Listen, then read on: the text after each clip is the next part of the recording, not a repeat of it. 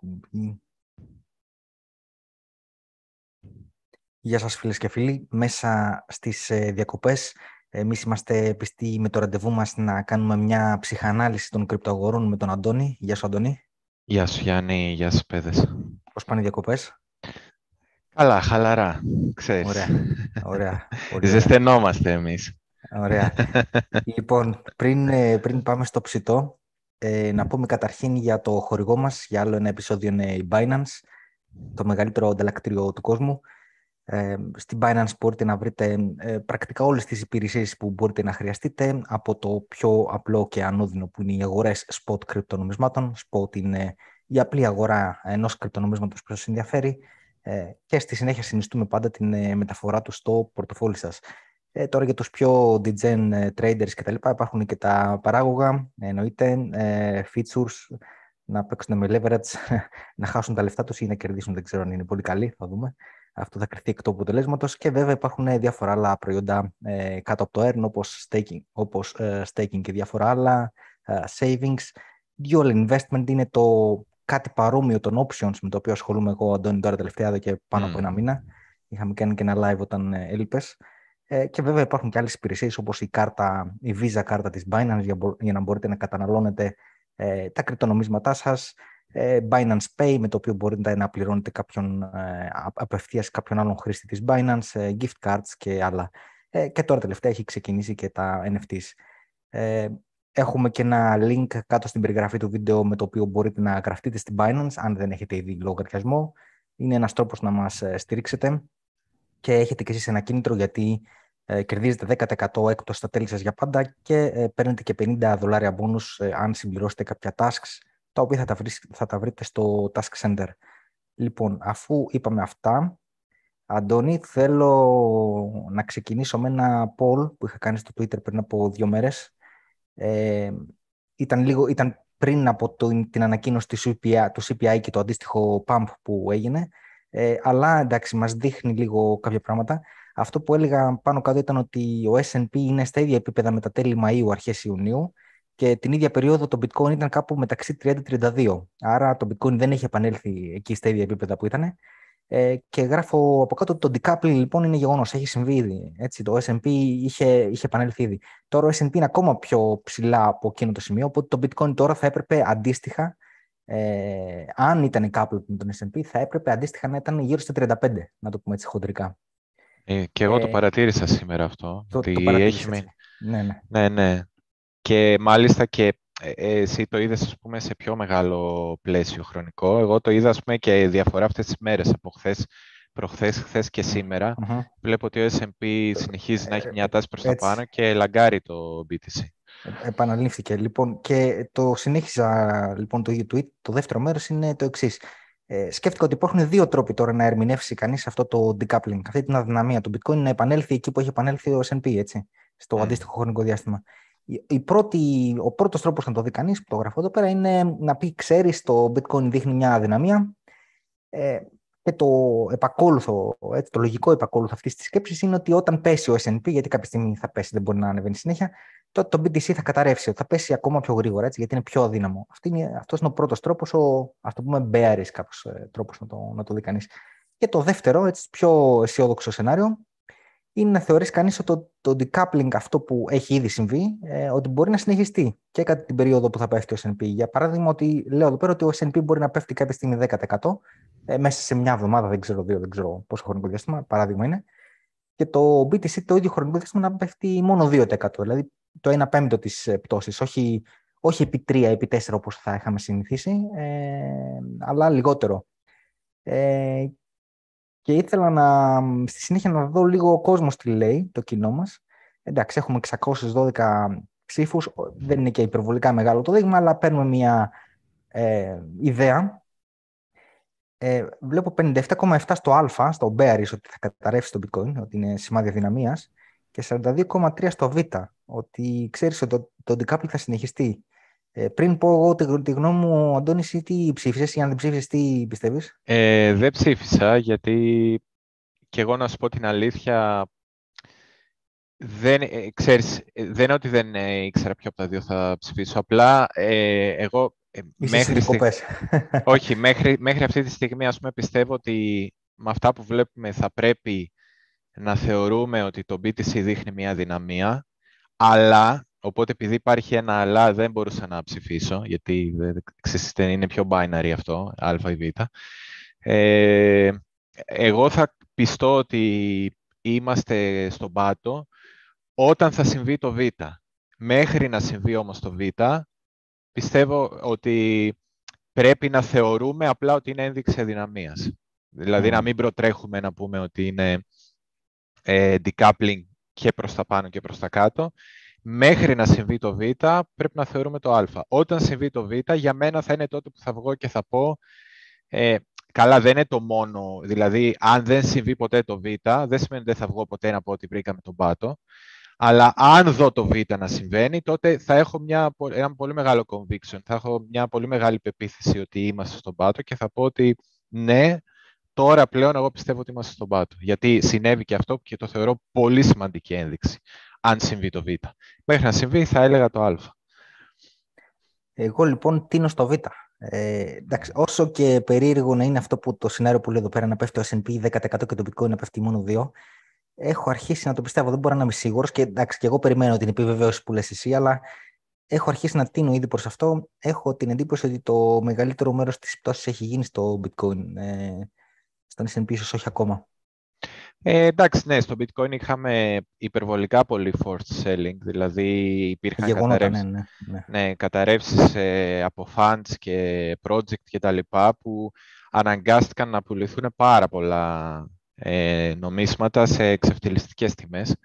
Οπότε, ε, κατά μία έννοια, ε, ε, έχει περάσει το capitulation ξεκάθαρα το, το BTC, ενώ στον SPX δεν ξέρω τώρα κατά πόσο μπορεί κάποιος, δηλαδή μπορεί να ρωτήσεις έναν που ασχολείται με παραδοσιακές και να σου πει ότι ακόμα η πτώση ήταν προβλεπέ. Δηλαδή ναι. ότι είναι bear market, αλλά προβλεπέ bear market. Δεν είδαμε, ας πούμε, καμιά καταστροφή να συμβαίνει. Και αυτό επαληθεύεται λίγο και από τον Powell που λέει ότι ε, είναι πιθανό ακόμα το soft landing. Άρα σου λέει, ρε παιδί μου, ότι δεν κατέρευσε ακόμα τίποτα, δεν έγινε κανένα capitulation, ξεφουσκώσαμε λίγο, αλλά σε λογικά πλαίσια. Οπότε, ναι, είναι πολύ, πολύ πιθανό να συμβεί το Β. Μέχρι να συμβεί όμως, εγώ θέλω να είμαι λίγο πιο συντηρητικός. Ε, ναι. ε, καλά, δεν, δεν εννοώ τίποτα τρελό, δηλαδή ας πούμε να πέφτει ο S&P 10% και το bitcoin να ανεβαίνει, δεν μπορούν να γίνουν αυτά τα πράγματα προφανώς. Εννοώ ναι, ότι σε ναι. μια κατάρρευση των παραδοσιακών αγορών μπορεί το bitcoin να πέφτει μεν, ναι, έτσι, να μην αλλά, αντιδράει. Να κρατήσει, ναι, αλλά να κρατήσει λίγο καλύτερα. Ε, αυτό, με αυτή την έννοια το λέω. Και με αυτή την έννοια το συνδέω με αυτό που με τον τρόπο που κλείσαμε την προηγούμενη Πέμπτη, που είπα εγώ, κάποιος ρώτησε ποιο είναι το πιο ακραίο σενάριο και είπα εγώ 16 σαν πιο ακραίο. Γι' αυτό δεν το βάζω πολύ χαμηλά που ακούω άλλους. Ε, ε, ναι. Ε, Τέλος πάντων, λοιπόν, ναι, σου δίνω το λόγο. Πάρε το... Ε, κοίτα, εμένα μου αρέσει που τώρα, τώρα τελευταία διαφωνούμε, γιατί έχει ναι. μεγαλύτερο, μεγαλύτερη αξία αυτό. Ναι. Ε, πιστεύω και για τον κόσμο να μπορεί να βγάλει ένα καλύτερο μεσόρο. Εγώ ναι. έχω μείνει λίγο πιο μπέρις, εσύ έχεις αρχίσει λίγο να γίνεσαι μπούλης. Ή, εγώ είμαι Χόκκις, εσύ είσαι Ντόβι. Ναι, εγώ είμαι Ντόβι. Ε, εν τω μεταξύ, έτσι και να το ξεκαθαρίσω, συμφωνούμε στη, στη λογική, στη σκέψη, συμφωνούμε σχεδόν απόλυτα μπορώ να πω. Και στο tweet που έκανες προχθέ που είπες ότι πούλησες, εγώ με τον τρόπο σκέψης συμφωνώ. Αλλά διαφωνώ με το timing. Δηλαδή, νομίζω ότι μπορεί ναι, να έχουμε ναι. λίγο ακόμα. Θα τα αναλύσουμε περισσότερο. Πάρε το, πάρε το λόγο, κάνε share screen εσύ και ναι, θα ναι. πούμε κατά τη διάρκεια. Ε, μισό. Λοιπόν, share screen. Ωραία. Νομίζω Ωραία. ότι σας δείχνω τώρα. Ναι, ναι, ναι, το βλέπουμε. Ε, εντάξει, αυτή τη βδομάδα, τώρα που το έχω και στο εβδομαδιαίο και όλας, φαίνεται ότι συνεχίστηκε η άνοδος. Ε, εγώ ακόμα θεωρώ ότι είμαστε σε ένα ε, bear market rally. Α, να το ξεκαθαρίσω αυτό. Σε αυτό επειδή νιώθω την ανάγκη να το ξεκαθαρίσω γιατί βγήκαν από χτες διάφοροι και στο εξωτερικό και στην Ελλάδα και λένε συνέχεια του Bullrun και διάφορα τέτοια. Ε, Προφανώς έτσι, μην, μην παρεξηγηθώ. Δεν θεωρώ εγώ ότι ξεκινάει Bullrun. Αυτά είναι αστεία πράγματα. Ε, είναι προφανώς ένα bear market rally. Σε αυτό συμφωνούμε απόλυτα με τον ε, Αντώνη. Ναι. Ή αλλιώς scam pump, όπως μας αρέσει μας να το λέμε. Ε, Ω προς αυτό συμφωνούμε. Τώρα απλά διαφωνούμε λίγο με τη διάρκεια και το. Ε, ναι, στα, στα σημεία. Στα σημεία διαφωνούμε. για... να το ξεκαθαρίσουμε, μην με παρεξηγήσετε. μην με βάλουν μαζί με τους άλλους που λένε για ε, market. Ε, ε, θέλω... Θέλω να κάνεις... Ναι. Λένε 100.000 λέει μέχρι το τέλος του χρόνου. Ξαναρχίσανε τις τρέλες, ρε. ναι, ναι, είναι απίστευτο. ναι, ε... Μην με βάλουν και εμένα, μην με τσοβαλιάσουν είναι... αυτός. Άλλο πράγμα λέω. Εγώ θέλω να δω να κάνεις βιντεάκι που να έχεις ε, σαν κάτι γνωστός YouTuber που είναι έτσι με ανοιχτό το στόμα και πολύ έντονους μορφασμούς και λένε «Oh, let's go, 100K». Εν τω μεταξύ, έτσι, πριν, πριν ξεκινήσει λίγο με τεχνική ανάλυση και αυτά, να πω κι άλλο ένα. Τη δεύτερη φορά, έλειπες δύο εβδομάδες, τη δεύτερη φορά λοιπόν που έλειπες, την πρώτη κάναμε ένα, μια, ένα αφιέρωμα στα options. Τη δεύτερη φορά ε, έκανα λίγο speculation. Ήταν Ιούλιος, τώρα δεν θυμάμαι πόσο Ιουλίου. Ε, και είχα πει εκεί πέρα με ποιο τρόπο πίστευα ότι θα έρθει ένα ράλι, καλό ράλι όμως, ε, Αύγουστο και ε, αρχές Σεπτεμβρίου. Ε, μπορεί να συνεχίσει μέχρι εκεί, έτσι έλεγα. Και μάλιστα το, το έχω εξηγήσει. Θα έρθει ο CPI, ο οποίος θα είναι χαμηλότερος από τον προηγούμενο, από το 9,1. Ε, θα είναι ένα τρελό νούμερο, το 8,5 που βγήκε. Είναι μεν χαμηλότερο από το 9,1, αλλά είναι τρελό νούμερο. Πολύ, ε, πολύ, πολύ ψηλό. Παρ' όλα αυτά οι αγορές ας πούμε θα ξεφαντώσουν, θα το πάρουν δίθεν ότι είναι καλό, ότι ξέρω εγώ θα κάνει κολοτούμπα η Fed ε, γρήγορα ε, και επειδή δεν υπάρχει αύξηση επιτοκίων, δεν υπάρχει meeting της Fed για αύξηση επιτοκίων τέλη Αυγούστου αυτή τη φορά, υπάρχει τέλη Σεπτεμβρίου, οπότε έχουν μεγάλο χρονικό διάστημα αν θέλουν να ξεσαλώσουν. Ε, είχα πει ότι μπορεί να ξεσαλώσουν. Mm. Ε, και τότε, ας πούμε, ε, πολλοί στο chat ήταν συντηρητικοί, ας πούμε. Το είχαν πάρει λίγο διστακτικά ότι α, είναι δυνατόν ξέρω εγώ, να γίνει αυτό το πράγμα. Ε, τώρα βλέπω το άλλο άκρο. Τώρα που γίνεται αυτό που είχα πει πριν από ένα μήνα, ε, το ρολάκι, το οποίο, το οποίο δεν έχει εκτελεχθεί όπως νόμιζα εγώ. Είναι, θα, θα το συζητήσουμε αυτό, γιατί είναι προβληματικό λίγο ότι στέκεται και στα 24 κάτι, αλλά τέλος πάντων.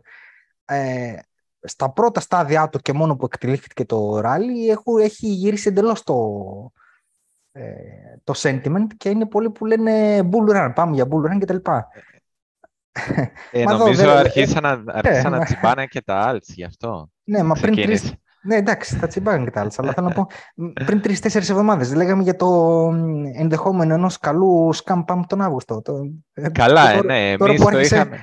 Τώρα που άρχισε να γίνεται, θα πούμε ότι έγινε αρχή του bull run. Εμείς το είχαμε, σκέψω ότι νομίζω γενικά, ρε παιδί μου, και στην τελευταία φάση, γιατί πιστεύω ότι είμαστε στην τελευταία φάση του supermarket, ε, και στη τελευταία φάση, καλά, τις πρώτες φάσεις νομίζω κανένας δεν μιλούσε για bear market, ήμασταν η παραφωνία. Ε, και εκεί είχαμε πέσει 100% μέσα. Τώρα νομίζω ότι ε, ε σε, ε, πέφτουμε πολύ κοντά με απόκληση στο timing. Δεν πιάνουμε ακριβώς, πέφτουμε κοντά και στο timing, αλλά δεν το πιάνουμε ακριβώς. Εγώ, ας πούμε, είχα πει το bear market rally, το περίμενα Ιούνιο με αρχές Ιουλίου και έπεσα έξω περίπου ένα μήνα. Αλλά ε, το λέγαμε από τότε εμείς, δηλαδή το, το είχαμε φανταστεί, το είχαμε ονειρευτεί ότι θα γίνει. Εγώ ήμουν σίγουρος ότι θα γίνει. Απλά μας, τότε, απλά μας έφαγε το shopping. Ναι, σου είχα πει τότε ότι ήταν πρόωρο.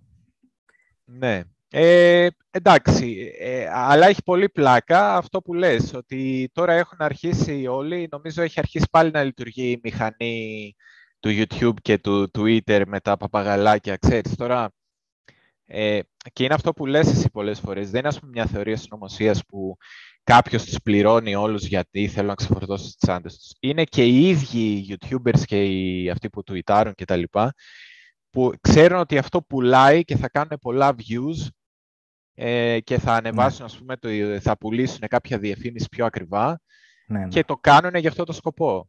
Ε, αλλά κάποιοι αποφελούνται από αυτό το πράγμα. Ε, Τέλος πάντων, ε, εγώ ακόμα έχω τις αμφιβολίες μου αν θα πάμε πολύ πιο ψηλά. Ήδη δηλαδή αυτές τις μέρες βλέπω μια δυναμία. Ε, εντάξει, τεχνικά, ε, ακόμα και το προς τα κάτω σενάριο, μέχρι να συμβούν κάποια πράγματα, δεν, εγώ, ε, δηλαδή δεν είναι να γυρίσεις και τέρμα μπέρις, έτσι, θέλω να πω, δεν είναι... Ε, ε, θέλει λίγο, ε, πώς το λένε, λίγο φιδό και λίγο υπομονή και λίγο προσοχή όλο αυτό. Δηλαδή, δεν λέω τώρα, αν έχεις κάποιες πολύ καλές spot αγορές, χαμηλά, ξέρω εγώ, 18-19 χιλιάδες δολάρια να τις ξεφορτωθείς, είναι πολύ καλές αγορές. Ούτως ή άλλως, αν δεν μπήκες all in, ε, στα 18, στα 19, στα 20, ε, δεν έχεις και λόγο να ξεφορτωθείς τώρα. Αν για κάποιο λόγο μπήκε στο Lean και θες να κλειδώσεις κάποια κέρδη, είναι ok. Ε, εγώ το, τα bear market rally τα βλέπω κυρίως, ας πούμε, αν έχεις ανοίξει κάποιες θέσεις long για trading. Και εγώ αυτά που έκλεισα ήταν ουσιαστικά ένα long από τα 2800 ε, και θεώρησα ότι, ok, είμαι ευχαριστημένος. Δεν είμαι σίγουρος για το πόσο πιο ψηλά θα πάμε, οπότε λέω κλείσω τώρα και εντάξει, εγώ πιστεύω ότι κάπου εδώ θα σταματήσει, οπότε ήταν καλή κίνηση, αλλά δεν θα με πειράξει για να συνεχίσει.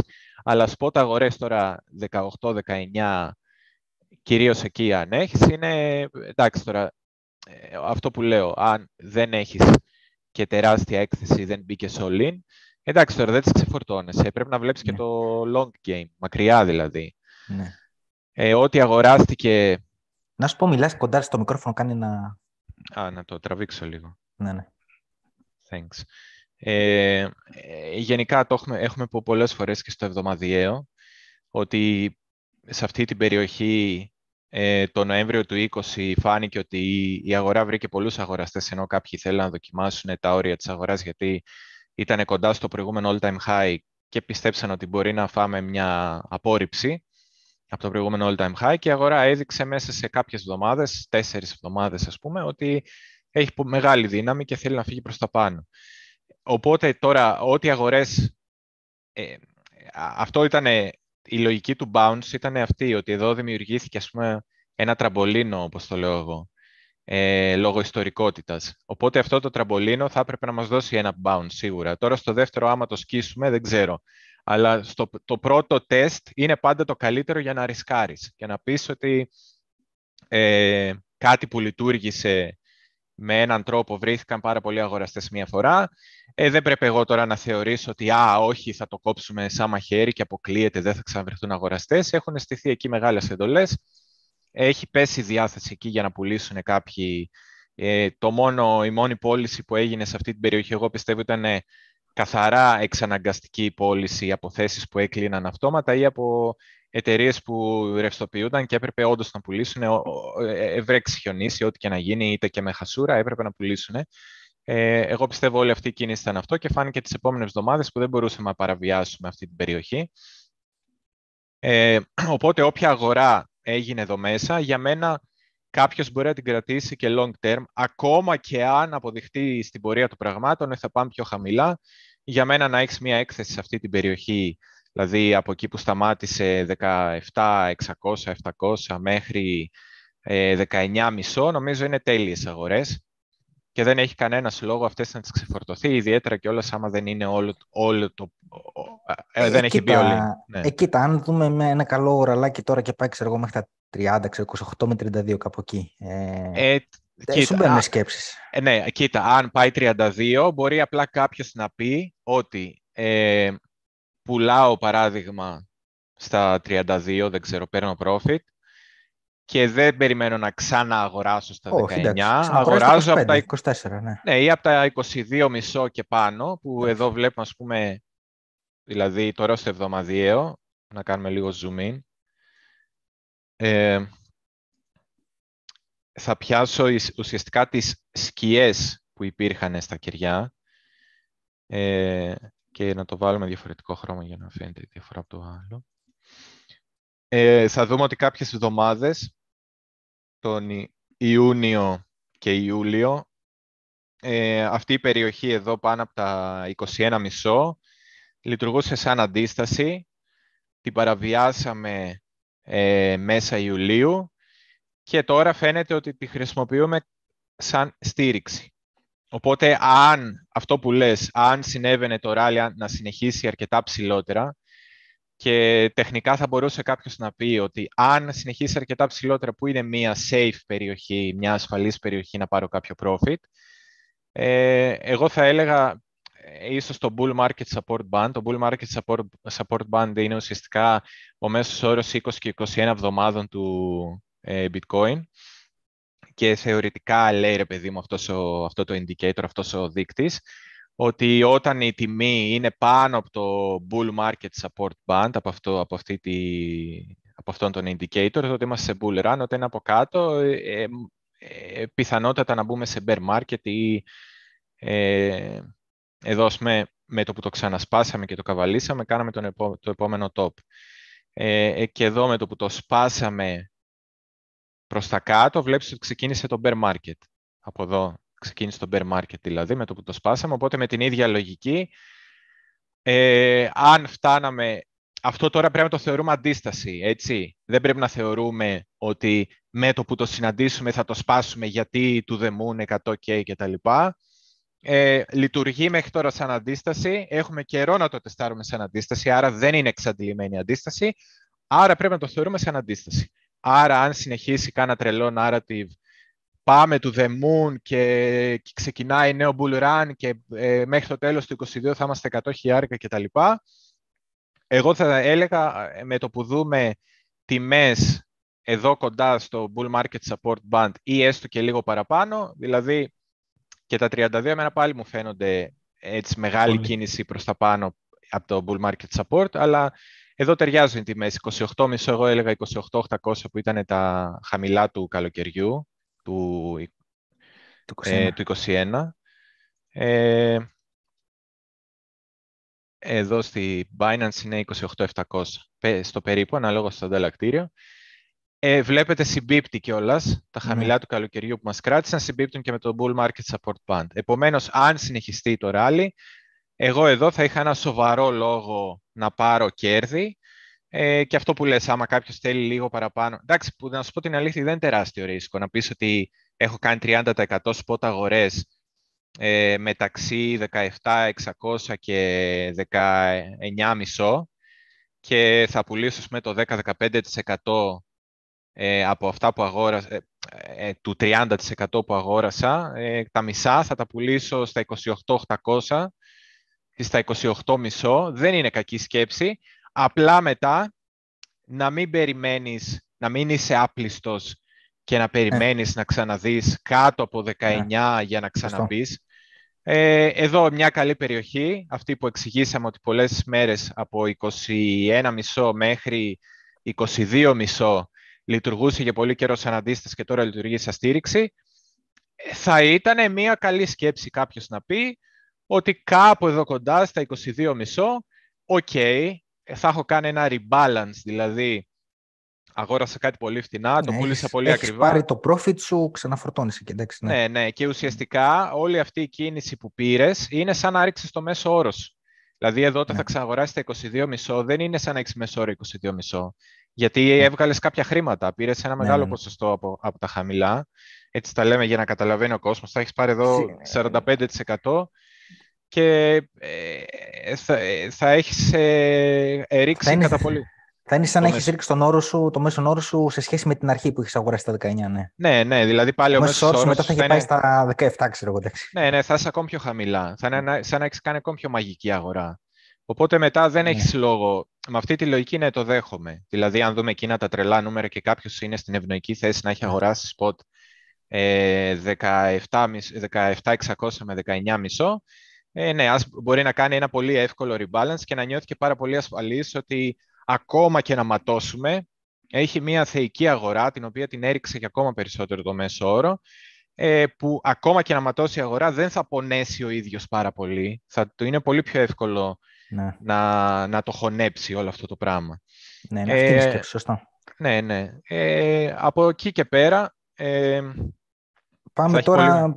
Αυτό θα ήταν το ιδανικό σενάριο τώρα να πας στα 28 και να πουλήσεις. ναι, για κάποιον που θέλει να πουλήσει, άλλος θέλει να το κρατήσει. Δεν λέμε, εντάξει, ο καθένας κάνει ό,τι θέλει. Αλλά πάμε τώρα να δούμε ε, την, ε, το resistance που υπάρχει στα 25,5 και να δούμε τι έγινε τις τελευταίες μέρες, γιατί σαν να μην μας τα λέει και πολύ καλά. Ναι. Ε, σαν να δυσκολεύεται και στα 24 κάτι. Εδώ η Binance είχε μια μεγαλύτερη πτώση.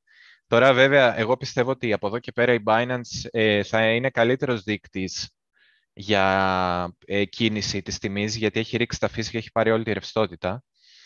Ε, από, δεν θυμάμαι πότε το είχε κάνει, κάπου εδώ κάτω στα χαμηλά. Ε, οπότε, λόγω της μεγαλύτερης ρευστότητας, πιστεύω ότι θα είναι πιο αντιπροσωπευτικά τα κεριά και οι σκιές, ακόμα και για να κάνεις τεχνική ανάλυση. Εδώ λίγο τους είχε ξεφύγει σε αυτή τη φάση, είχε φτάσει πιο χαμηλά. Ε, άμα το δούμε κάπου αλλού, ξέρω εγώ, να το δούμε... Ε, που να το δούμε στη Coinbase. Ε, που ήτανε 25-340, σε κάποια άλλα ανταλλακτήρια νομίζω είναι 25-400, κάπου εκεί. Εδώ βλέπουμε ότι δυσκολεύεται και δεν το φτάνει και είναι αυτό που είπα επίσης εγώ. Είναι, ότι... Επίσης είναι και ένας SMA τώρα κάπου και έτσι. Ναι, ναι, είναι ο 100, 100, γι' αυτό τον έβαλα για να το δείξουμε. Είναι ο 100 ημερών, ε, μέσος όρος, κινητός μέσος όρος, ε, κυλιόμενος, όπως θέλουμε να το λέμε. Ε, δεν τον έχουμε ακουμπήσει, μπορεί να το τεστάρουμε και είναι ακριβώς και όλα εκεί που ήταν το προηγούμενο χαμηλό. Οπότε εδώ πιστεύω ότι αυτά τα δύο πράγματα κοιτάνε πάρα πολύ ε, traders, investors και τα λοιπά και funds και ακόμα και αλγοριθμικά μποτάκια και τα λοιπά. Ε, το παίρνει υπόψη και πολλές φορές γίνεται και ένα front running, δηλαδή μπορεί ε, επειδή τεχνικά το επίπεδο είναι εδώ στα 25,5 κοντά ε, σε αναντίσταση, μπορεί κάποιοι να έχουν αρχίσει να ξεφορτώνονται από πιο νωρίς, γιατί σκέφτονται ότι α, κάποιος μπορεί να ξεφορτωθεί πιο νωρίς, άρα να μην το βρούμε ποτέ, άρα να αρχίσω και εγώ να ξεφορτώνομαι. Να τον προλάβω εγώ. Να ναι. τον προλάβω εγώ, οπότε αυτό, αυτό όλο λέγεται front running, ότι προτρέχουν, ας πούμε, προσπαθούν να προτρέξουν την αγορά. Ε, εγώ εμένω σε αυτό που είχα πει, ότι τα 25,5 είτε δεν θα τα δούμε καθόλου, άρα θα σταματήσουμε εδώ που ήρθαμε και δεν θα πάμε παραπάνω, είτε θα πρέπει να τα παραβιάσουμε και να πάμε, ε, εγώ θα έλεγα, αρκετά ψηλότερα, δηλαδή να πάμε προς τα 28. Τώρα, εντάξει, ε, εγώ θα μείνω σε αυτή την άποψη, ε, αλλά εντάξει, τώρα οι πιθανότητες είναι μεγάλες απλά να κάνουμε μια μικρή κίνηση προς τα πάνω και να, να, να γίνει το λεγόμενο fade, δηλαδή κατευθείαν να την αφήσουμε να σβήσει αυτή την κίνηση, αλλά εγώ θα πω αυτό, ότι ακόμα εμένω στην ίδια στάση, και ήταν και ο λόγος που ξεφορτώθηκα ε, τη θέση μου, γιατί ακόμα εγώ πιστεύω ότι υπάρχουν αρκετά μεγάλες πιθανότητες να μην ακουμπήσουμε τα 25,5.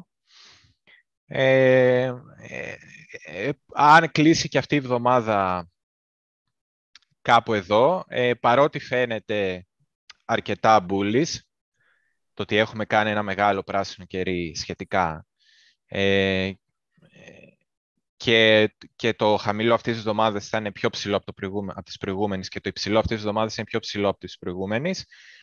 Ε, ε, ε, πάλι όμως, εγώ πιστεύω αν κλείσει η εβδομάδα κάπως έτσι, για μένα δημιουργείται και μία σκέψη, και αυτό θα το δούμε σε πολλά χρονικά πλαίσια, ότι υπάρχει ένα λεγόμενο SPF εδώ, Swing Pattern Failure, ε, που σημαίνει ότι έκανες ένα ψηλό, έκανες ένα top, αυτό ίσως να φαίνεται περισσότερο και σε άλλα πλαίσια, αλλά και στο, και στο εβδομαδιαίο φαίνεται αρκετά καλά.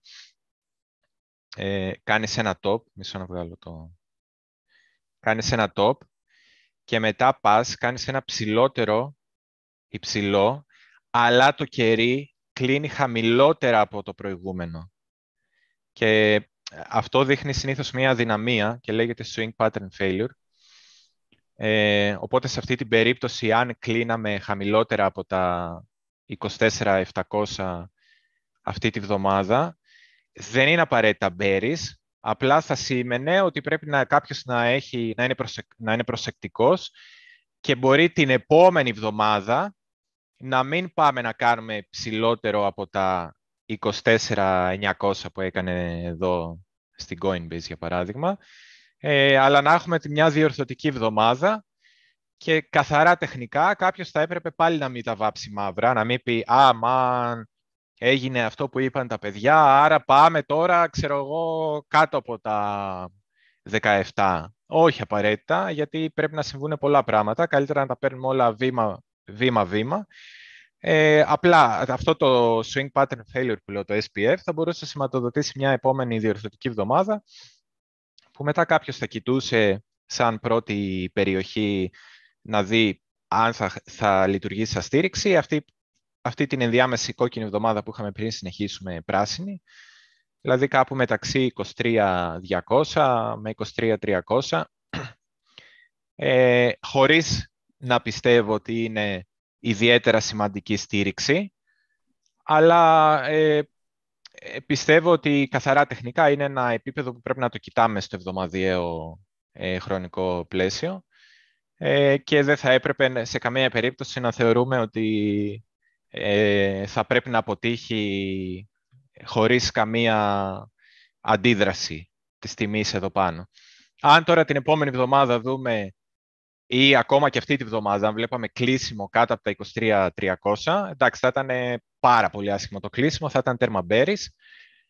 Ε, αν αυτή η βδομάδα λοιπόν κλείσει κάτω από τα 24.650, ε, θα μπορούσε κάποιος να περιμένει μια επόμενη διορθωτική και θα έπρεπε να δούμε πώς θα αντιδράσουν τα 23.300.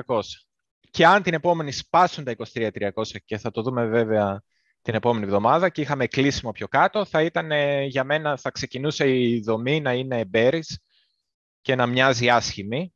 Να μοιάζει δηλαδή ότι εδώ πάνω, στα ψηλά, όντως σχηματίσαμε μία κοιλιά. Γιατί πλέον η εβδομάδα θα έκανε κάτι, φανταστείτε τώρα μία κόκκινη, εβδομάδα επόμενη, που να έκλεινε κάτω από τα 23.200, 23.300. Θα είχαμε αρχίσει να έχουμε μία εικόνα ότι ε, καμπούριασε η ανωδική κίνηση.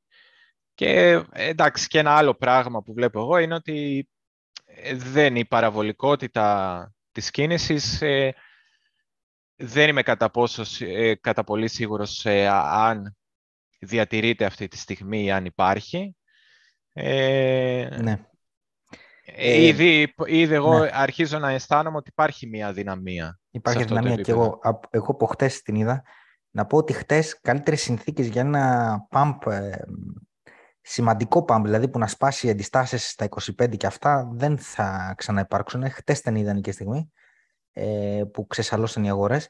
Χτες το bitcoin δεν κατάφερε να υπεραποδώσει ε, σημαντικά ας πούμε, των, των μετοχών, ε, Nasdaq, S&P. Ε, ήταν, ήταν αρκετά προβληματικό ε, και έχω δει εδώ καιρό τα 24 κάτι συνέχεια κρατιούνται. Δεν, ναι πουλούνται. Δηλαδή, όταν πάμε στα 24 κάτι εδώ και αρκετές ημέρες, δεν ήταν μόνο χθεσινό θέμα. Ε, απλά έλεγα ότι χτες, επειδή θα υπάρξει, υπέθετα εγώ, ότι θα υπήρχε δύναμη προς τα πάνω, ότι θα σπάγει αυτό το πράγμα. Το βλέπω ότι δεν έχει σπάσει ακόμα, ε, είναι ανησυχητικό. Δηλαδή και εγώ δεν ξέρω τελικά αν θα γίνει αυτό που είχα στο μυαλό μου ένα καλό, ένα καλό ρε παιδί μου ραλάκι να πεις ε, εντάξει βρήκα και εγώ μια ευκαιρία να πουλήσω ας πούμε, ε, να υποφεληθώ. Mm. Γιατί εντάξει, τώρα στα 24 δεν, δεν είναι εύκολη πώληση στα 24 εγώ νομίζω, για κάποιον που εντάξει, δεν κάνει trading, που, για κάποιον που αγόρασε ας πούμε στα 19 ε, με σκοπό να κάνει hodl, δεν είναι εύκολη πώληση στα 24 για να πάρεις χαμηλότερη, όπως είναι στα, στα, στα 30, ας πούμε, που είναι πανεύκολη. Ναι, είναι, ξέρεις, είναι μεγάλο το ρίσκο. Ναι, είναι πολύ μεγάλο το ρίσκο. Στα, στα 30 το κάνεις για πλάκα, γιατί καταλαβαίνεις ότι αυτό είναι υπερβολή που έχει γίνει. Είναι πολύ νωρίς για να έχει γίνει αυτό το πράγμα και είσαι, είναι σε να κλέβεις εκκλησία. Αλλά στα 24 δεν ζωρίζει να την κάνεις την κίνηση. Είναι πιο. Ναι, ναι. Στα 30 τώρα η αλήθεια είναι ότι αν έφτανε και πουλούσες από τις spot αγορέ σου των 19, εντάξει, η, η, η πιθανότητα να μην μπορέσεις να μπεις χαμηλότερα από τα 30 είναι σχεδόν μηδαμινή. Έτσι, έτσι ακριβώς αυτό σκέφτομαι εγώ.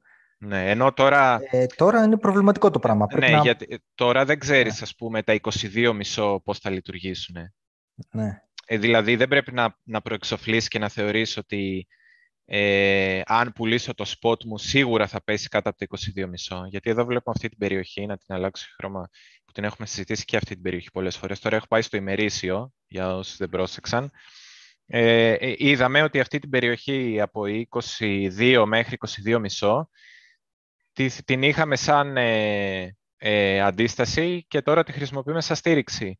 Οπότε πρέπει για, για την ώρα να θεωρούμε ότι έχει γίνει η αντιστροφή της, αντίστα, της αντίστασης στήριξης, το RS Flip, και δεν πρέπει κάποιος να είναι σίγουρος ότι αυτό θα σπάσει προς τα κάτω. Άρα, ε, όντως, ισχύει αυτό που λες. Να πουλήσεις τώρα spot αγορές που έχεις στα 18-19 εδώ πάνω, δεν είσαι σίγουρος ότι θα ξαναδείς κάτω από 22, μέχρι να σπάσουν τα 22. Οπότε δεν ξέρεις τι rebalancing μπορεί να ναι, κάνεις. Ναι, και εγώ κοιτάω και το κέρδος. Δηλαδή, κοιτάω, τα κοιτάω λίγο πιο χοντρικά, επειδή δεν είμαι καλός στο. Ε, τώρα είναι μεγάλο ρίσκο γιατί για να πάρεις ένα. Ναι, εγώ δεν, δεν είμαι καλός και ότι επιχειρώ. Ναι, δεν, δεν είμαι καλός και ότι επιχειρώ οπότε να κάνω short term, δηλαδή να πω α, τι θα γίνει μέσα στις επόμενες ώρες ή τι θα γίνει αύριο. Δεν είναι δύσκολο. Ε, περισσότερο κοιτάω με έναν ορίζοντα κάποιων εβδομάδων να καταλάβω τι γίνεται και μηνών και καλά εννοείται και ετών, αλλά ε, έχω έναν ορίζοντα εβδομάδων. Ε, και έχω να ορίζοντα να καταλαβαίνω τι είναι υπερβολή. Το 24 τώρα τρώγεται, αλλά το 30 είναι ξεκάθαρη υπερβολή και το πουλάς με κλειστά μάτια για μένα. Ε, ναι, ναι. Στη, μιλάμε τώρα για την περίοδο που βρισκόμαστε. Είναι πολύ νωρίς για να έχει γίνει τόσο, τόσο άνοδο, έτσι. έτσι. Ε, αλλά τα 24 ακόμα δεν ξέρεις. Είσαι περιμένεις να δεις τι θα γίνει. Δηλαδή, εγώ περιμένω να δω. Καταρχήν, έχω πάρει ανησυχητικά σημάδια. Εγώ που περίμενα καλό pump και να ξεσαλώσουν κτλ. Ε, δεν μου αρέσουν αυτά που γίνονται από χτες. Ε, και από πριν ε, ε, περίμενα καλύτερη κίνηση, αλλά ειδικά χτες, το ξαναλέω σε όλους, ευνοϊκότερες συνθήκες από άποψη μάκρος νέων κτλ. δεν θα ξαναυπάρξουν. Ε, πιθανόν μέσα στο 2022 δεν θα ξαναυπάρξουν το ίδιο καλές συνθήκες με όσου υπήρχαν χτες. Αυτό ε, είναι. Θα μου πεις που, που το ξέρεις, σεμάντης δεν είμαι, αλλά με βάση ας πούμε, το τι μπορούμε να δούμε και τι, ε, τι καλεντάρι έχουμε μπροστά μας, γιατί ξέρουμε, η Fed ξέρουμε πότε συνδυάζει, μπορούμε να καταλάβουμε κάποια πράγματα. Ε, δεν θα ξαναυπάρξουν ευνοϊκότερε συνθήκες σε σχέση με χτες. Και χτες δεν είδαμε ένα παραβολικό pump πιστικό να σπάσουν οι αντιστάσεις κτλ. Όπως νόμιζα, όπως περίμενα, ή ήλπιζα τέλος πάντων. Ε, εντάξει, υπάρχουν κάποια ανησυχητικά σημάδια. Εγώ θα περιμένω μία με δύο εβδομάδες να δω επιβεβαίωση. Αν εντάξει, περάσουν και δύο εβδομάδες, σε δύο εβδομάδες πάμε τέλη Αυγούστου. Έτσι. Άμα, άμα φτάσουμε τέλη Αυγούστου και δεν τα έχουμε φτάσει τα 28 τουλάχιστον, 28-30 εκεί, ε, εντάξει, θα, θα καταλάβω ότι έκανα λάθος και ότι δεν έγινε αυτό το, το pump το μεγάλο που περίμενα. Εντάξει, έγινε ένα pump του λίγο του κόλλου, το πούμε. Ναι.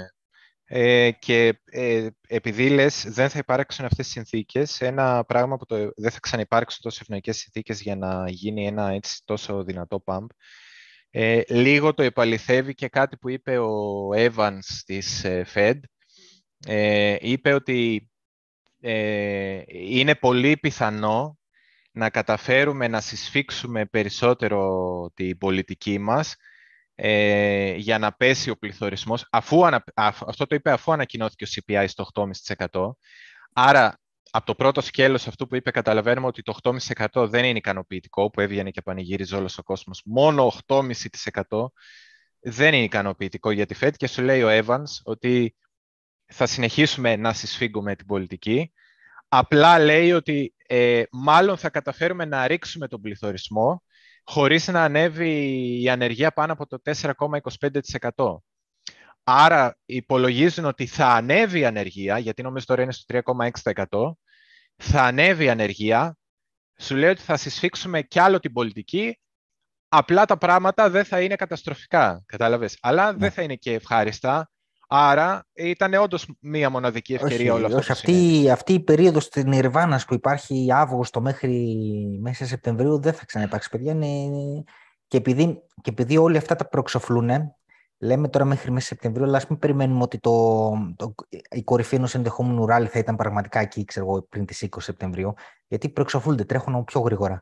Ε, mm. Επειδή όλοι το ξέρουν ότι, ότι η εποχή Νιρβάνα είναι μέχρι εκεί, ενδεχομένως το ράλι να το κάνανε τώρα, τον Αύγουστο, μέχρι τέλη Αυγούστου, έτσι, άντε, άντε λίγο αρχές Σεπτεμβρίου. Ε, οπότε, αν δεν το δούμε εδώ πέρα, είναι ανησυχητικό.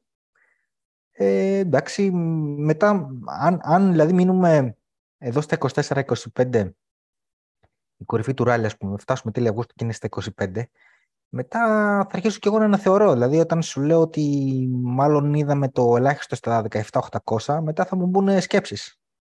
Ναι. Ή μπορεί και να μην ήταν τελικά. Ενώ αυτή τη στιγμή θα σου πω, ξέρω εγώ, 70-30, 70% ότι ήταν αυτό το ελάχιστο, στα 17-800. Ναι. Ε, άμα δω αυτή την αδυναμία, ε, εντάξει. Αλλάζουν τα δεδομένα μετά. Ε, ε, και επίσης αυτό που λες, ε, τώρα το, αυτό κοιτούσα στο ε, SPX και στο BTC. Ε, όντως, αν δεις εδώ στον SPX, φτάσαμε αυτά τα επίπεδα. Ε, δηλαδή, είχαμε και breakout από αυτά τα επίπεδα. Θυμάμαι, Ενώ... σε ρώτησα την προηγούμενη φορά έλεγες ε, για αυτή την αντίσταση, ε, μάλλον για την πιο κάτω, ε, που ήταν στα 400 με 480. Αυτή δείχνεις; Ναι, αυτή είναι την αντίσταση. Ε, ναι, 480. Θυμάμαι, θυμάμαι, σε ρώτησα άμα, άμα φύγει από εκεί, η επόμενη αντίσταση ποια είναι; Και μου λες τι, τι παραπάνω. Και σου λέω, Ναι, άμα θέλω να ξεσαλώσουν. και θυμάσαι. ναι, ναι, και νομίζω είχα πει εδώ στα ναι. 40. Κάπου 400 δεν είχες πει; Ναι, 4, 4, ναι. εδώ που έχω την κίτρινη γραμμή. Ναι. Ε, αυτό θεωρώ το max εγώ για, για τις παραδοσιακές, αλλά όντως φαίνεται η αδυναμία τώρα στο BTC, γιατί εδώ έχουμε φτάσει ε, σε τιμές πάνω ε, του δείκτη, έτσι είναι δείκτης βέβαια, κάθε μετοχή κάνει διαφορετικά πράγματα, κάποιες μπορεί να είναι πιο αδύναμες από άλλες, ε, αλλά ο δείκτης φαίνεται ότι έχει φτάσει στα επίπεδα πριν από το breakdown, πριν ε, κατρακυλήσει ναι, ναι. προς τα κάτω. Είναι στα επίπεδα ενώ... Απριλίου. Ο SPX είναι στα επίπεδα Απριλίου. Ναι, ενώ στο BTC δεν έχουμε τεστάρει καν τα χαμηλά πριν από το breakdown. Ούτε καν το, ναι, ναι. τη σκιά, ρε παιδί μου. Το, είναι... αντίστοιχο, το αντίστοιχο στο bitcoin θα πρέπει να είναι 35 τώρα κάπου εκεί. Ναι, ναι. Και φαίνεται ακόμα και σε πολύ κοντινά. Δηλαδή στο ημερήσιο, αν δούμε τις τελευταίες μέρες, αν δεν δούμε, πούμε, ρε παιδί μου, άσε τι έγινε τώρα μακρινά.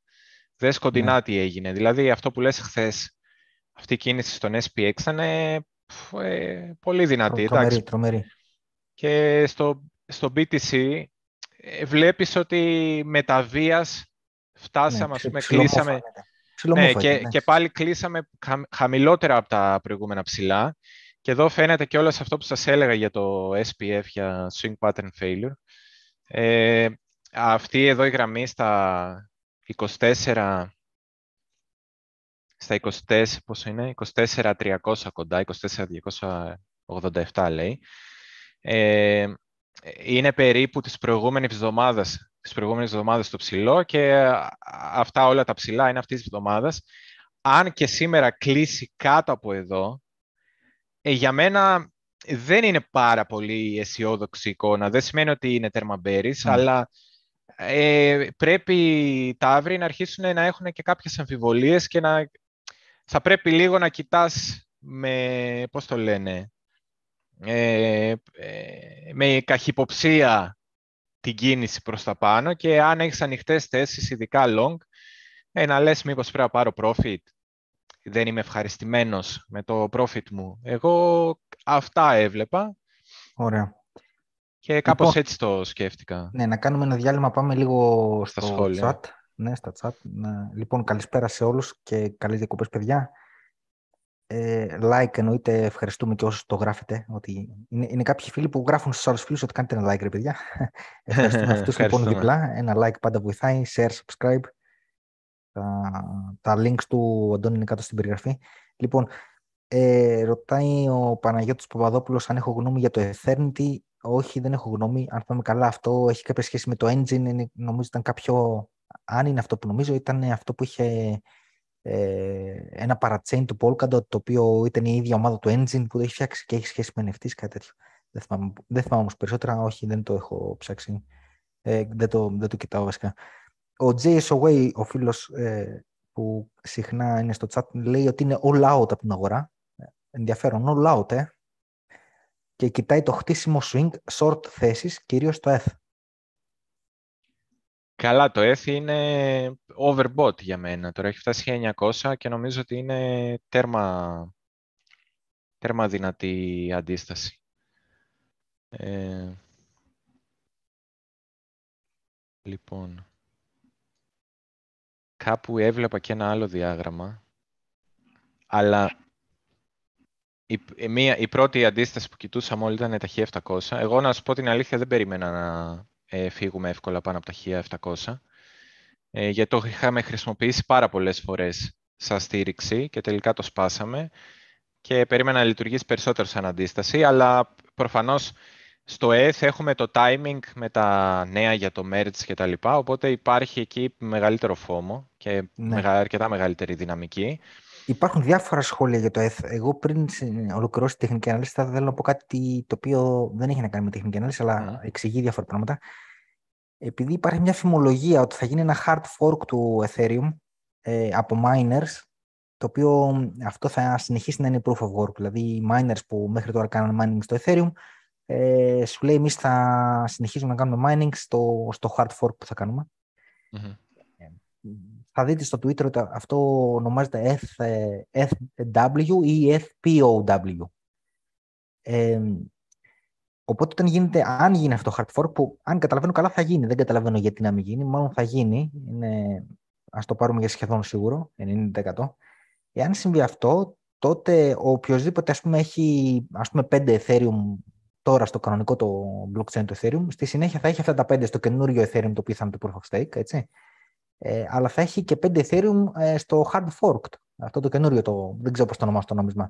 Ε, εν τω μεταξύ, το Poloniex, το ανταλλακτήριο που είναι από πίσω ο, ο Justin Sun, ήδη έκανε listing ένα νόμισμα, το οποίο το ονομάζει, αν θυμάμαι καλά, FPAU, κάπως έτσι, FW, ε, το οποίο θα έχει ένα προς ένα ισοτιμία με το, με το Ethereum του hard forked ε, blockchain. Ε, και έχουν αρχίσει ήδη το παιχνίδι εκεί πέρα με την ε, κερδοσκοπία. Τώρα τι διάβασα εγώ στο Twitter, ότι υπάρχουν πολύ μεγάλη, πολύ, πάρα πολύ πολλά κεφάλαια οι οποίοι πήγαν και αγοράσανε spot Ethereum και ταυτόχρονα κάνανε short ε, Ethereum στα features. Ε, γιατί, για ποιο λόγο θέλουν να, οπότε αυτό είναι μια neutral στατική έτσι, είτε ανέβει είτε πέσει το Ethereum αυτοί δεν έχουν ούτε κερδίσει ούτε ζημιά έτσι, γιατί μια μεριά ό,τι κερδίζουν από την μια το χάνουν από την άλλη και το αντίστοιχο. Ναι, ναι.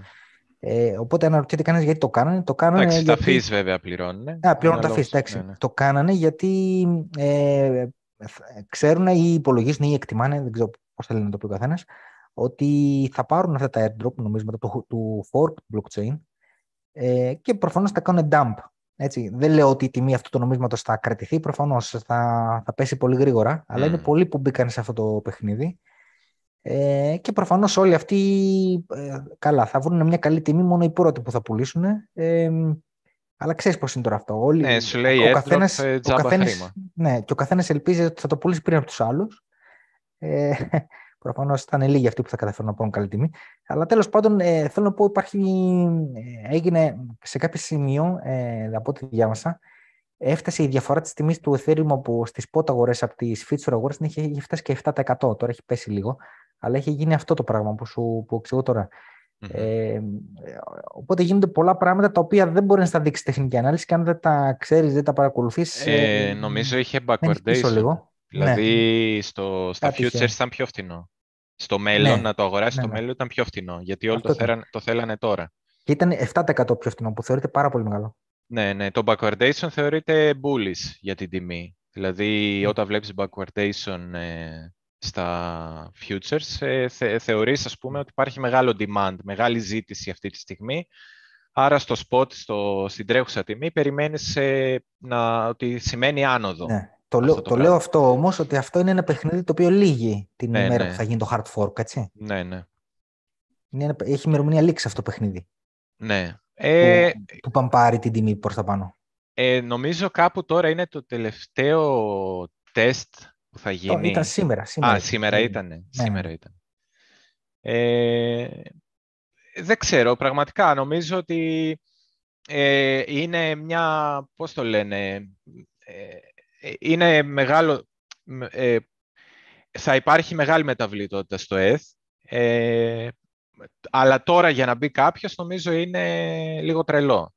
Ε, αλλά αν έχει κάποιος τοποθετηθεί, εγώ σίγουρα θα είχα πάρει profit εδώ πέρα ε, και ίσως να κρατούσα κάτι για ένα τρελό σενάριο που θα ρίξει μια ψηλότερη τιμή, ξέρω, ε, που δε, πάλι εγώ δεν το θεωρώ πιθανό. Δηλαδή, να φτάναμε για παράδειγμα κάπου 2.200 με 2.300, 2.400 που θεωρώ ότι θα πρέπει να παίξει πάρα πολύ φόμο στο F με το, ε, με το merge, ε, με το F 2.0. Νομίζω ότι γενικά σε όλη αυτή την περιοχή από 1.700 μέχρι 1.900 είναι περιοχή αντίστασης και το δείχνει και, και το price action, δηλαδή το τι έκανε η τιμή το προηγούμενο διάστημα. Ε, είμαστε στο σημείο ας πούμε, που η τιμή έκανε consolidation πριν από το breakdown.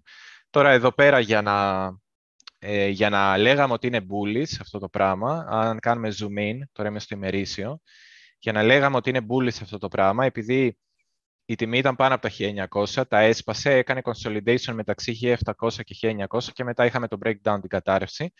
Για να είναι bullish αυτό το πράγμα θα έπρεπε Στη χειρότερη περίπτωση, να ξανακάνουμε consolidation μεταξύ 1700 και 1900 και μετά να το σπάσουμε στα πάνω. Πιο safe, στην καλύτερη περίπτωση, να κάνουμε το consolidation πάνω από τα 1900.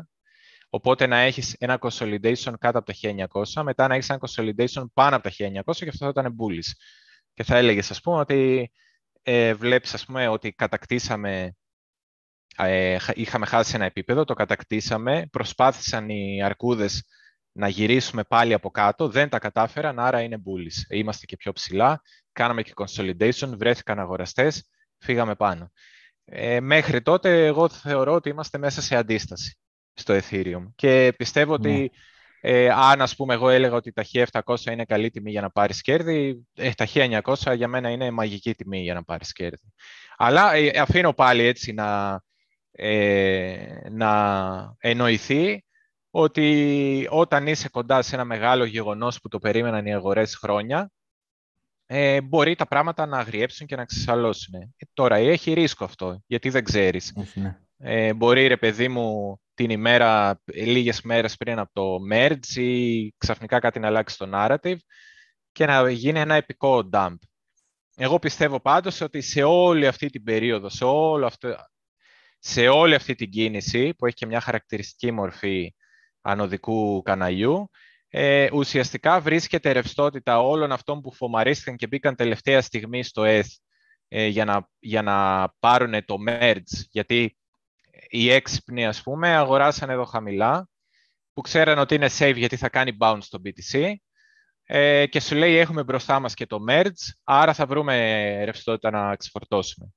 Και είναι χαρακτηριστικό ότι εδώ κάποια ανταλλακτήρια, νομίζω σε πολύ μεγάλο βαθμό η FTX, ε, εδώ πέρα αγόραζε και μάλιστα αγόραζε πάρα πολύ μέχρι όταν σπάσαμε τα 1200 εδώ, ε, αγόραζε πάρα πολύ η FTX. Και νομίζω ε, ε, τώρα εδώ όλοι αυτοί που αγόραζαν, όταν λέω η FTX, τώρα δεν ξέρω αν ήταν η ίδια η FTX ή μπορεί να ήταν κάποιοι μέσα από την FTX, ενώ κάποια facts. Που... Ναι. ναι, ναι. Ε, αλλά πιστεύω σε όλη αυτή την κίνηση από ας πούμε 19 Ιουλίου μέχρι σήμερα γίνεται το ξεφόρτωμα. Εμένα αυτό, ναι. αυτό μου δείχνει ναι, ναι. το chart. Ναι. Ε, για το ETH. Ναι, το πιο λογικό είναι, εντάξει, υπάρχουν διάφορα σχόλια για το ETH, αλλά εντάξει, πιο... Τεχνικά και εδώ είμαστε κοντά στο bull market support ναι. band. Άρα ε, και το, πιο, το πιο αναμενόμενο και λογικό είναι να γίνει το sell the news ε, και δεν ξέρω, αν, δεν ξέρω καν αν θα γίνει την, το sell the news την ημέρα που θα γίνει το merge. Μπορεί να γίνει και λίγο νωρίτερα ε, για να σε προλάβουν, ξέρεις. Να... Ναι, ναι.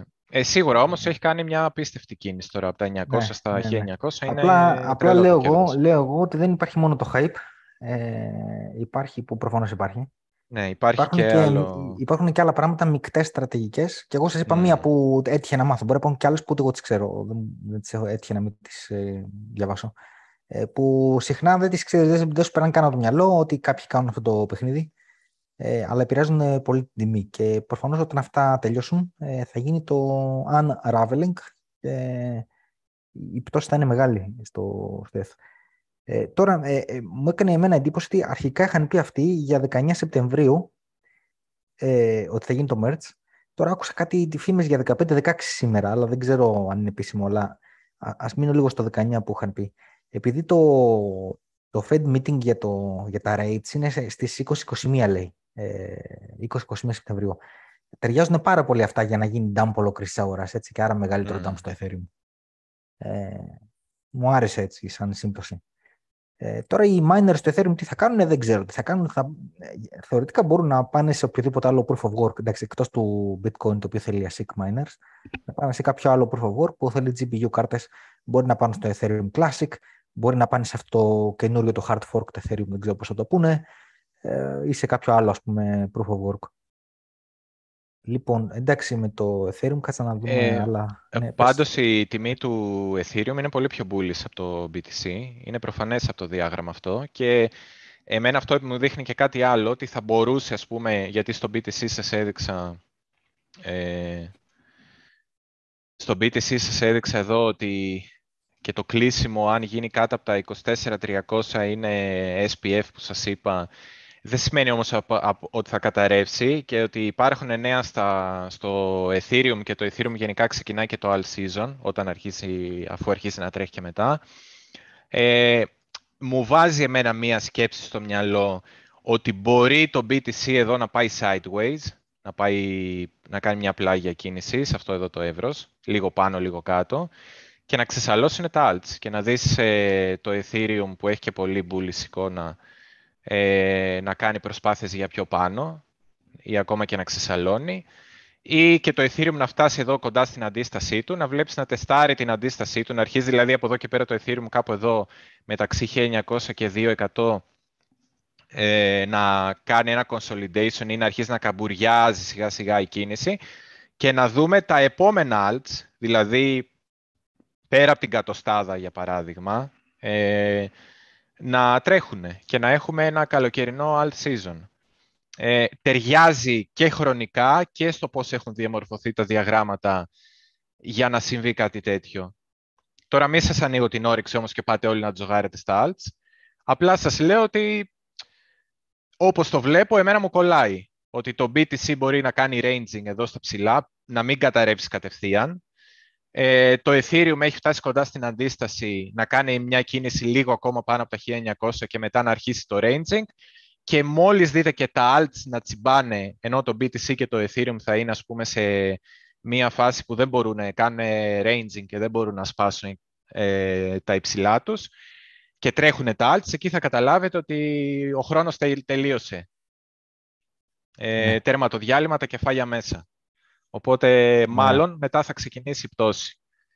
Αν δεν ξεκινήσει άμεσα, έτσι, και, και θέλουν να το τραβήξουν για να εκμεταλλευτούν όλη αυτή την περίοδο. Ναι. Ε, το, το θέμα πάντως είναι ότι καινούργια λεφτά δεν υπάρχουν, δεν υπάρχουν καινούργια άτομα να μπαίνουν στα κρύπτος, είναι τα ίδια λεφτά που μετακινούνται από το ένα στο άλλο, από το bitcoin στο ethereum, το ethereum ε, δεξιά-αριστερά, ε, είναι τα ίδια. Ε, λοιπόν, ε, με το Shell ρωτάει ο φίλος ο Sav Kanjiar τι γίνεται, υπάρχει κάποια καλή εξήγηση στο Shell, το νόμισμα της Celsius το οποίο έχει ανεβεί. Λοιπόν, με το Celsius ξέρω τι γίνεται. Ε, έχουν κάνει ένα κίνημα το τελευταίο διάστημα, εδώ και καιρό δηλαδή, εδώ και κανένα μήνα το έχουν. Κίνημα εντός εισαγωγικών τώρα, δεν ξέρω πώς να το πω, στο Twitter και γενικά στα social media. Ε, θα βρεις ένα hashtag που λέγεται Sell Short Squeeze. Ε, τι λένε, τι κάνανε ε, δηλαδή, λέγανε ότι το Celsius ε, το κάνανε ε, πάρα πολύ short στην αγορά, επειδή προφανώς η, η εταιρεία η Celsius είχε χρεοκοπήσει. Ε, ήταν ένα προφανώς, ε, προφανές σορτάρισμα, γι' αυτό είχε πέσει πολύ και σου λέει τι, ένας που σορτάρει, ε, τι κάνει στην ουσία, τι σημαίνει σορτάρω; Σημαίνει ότι δανείζω με νομίσματα που δεν έχω, στη συγκεκριμένη περίπτωση Celsius, ε, και στη συνέχεια τα πουλάω. Αυτό σημαίνει σορτάρω. Το επόμενο ερώτημα είναι από πού τα δανείζομαι. Τα δανείζομαι από κάποιο ανταλλακτήριο έτσι μέσα στο οποίο κάνω το sorting. Αλλά ποιανού είναι; Είναι το ανταλλακτήριο, δεν είναι. Είναι των άλλων χρηστών που έχουν Celsius και τα κρατάνε μέσα στο ανταλλακτήριο. Ε, το εξήγησαν λοιπόν αυτό το κίνημα που κάνανε στο Twitter, το Sell Short Squeeze, είναι να εξηγήσουν στον κόσμο ότι ε, τα νομίσματά σας, τα Celsius, τα οποία τα έχετε, ισχύει αυτό βέβαια για κάθε νόμισμα, αλλά αυτοί προφανώς ενδιαφέρονταν για το δικό τους. Ε, τα νομίσματά σας, τα Cell, τα οποία τα έχετε μέσα στα ανταλλακτήρια, χρησιμοποιούνται από άλλους για να κάνουν short. Έτσι τα δανείζονται τα δικά σας. Άρα με τα ναι. δικά σας τα νομίσματα, αυτοί ρίχνουν την τιμή του δικού σας νομίσματος. Άρα σηκώστε τα, έτσι. Σηκώστε τα για να γίνει το λεγόμενο short squeeze, να μην έχουν πια ε, νομίσματα. Και το καταφέραν, έγινε το short squeeze. Ε, είναι εντυπωσιακό ότι το κατάφεραν σε ένα πρακτικά πεθαμένο νόμισμα.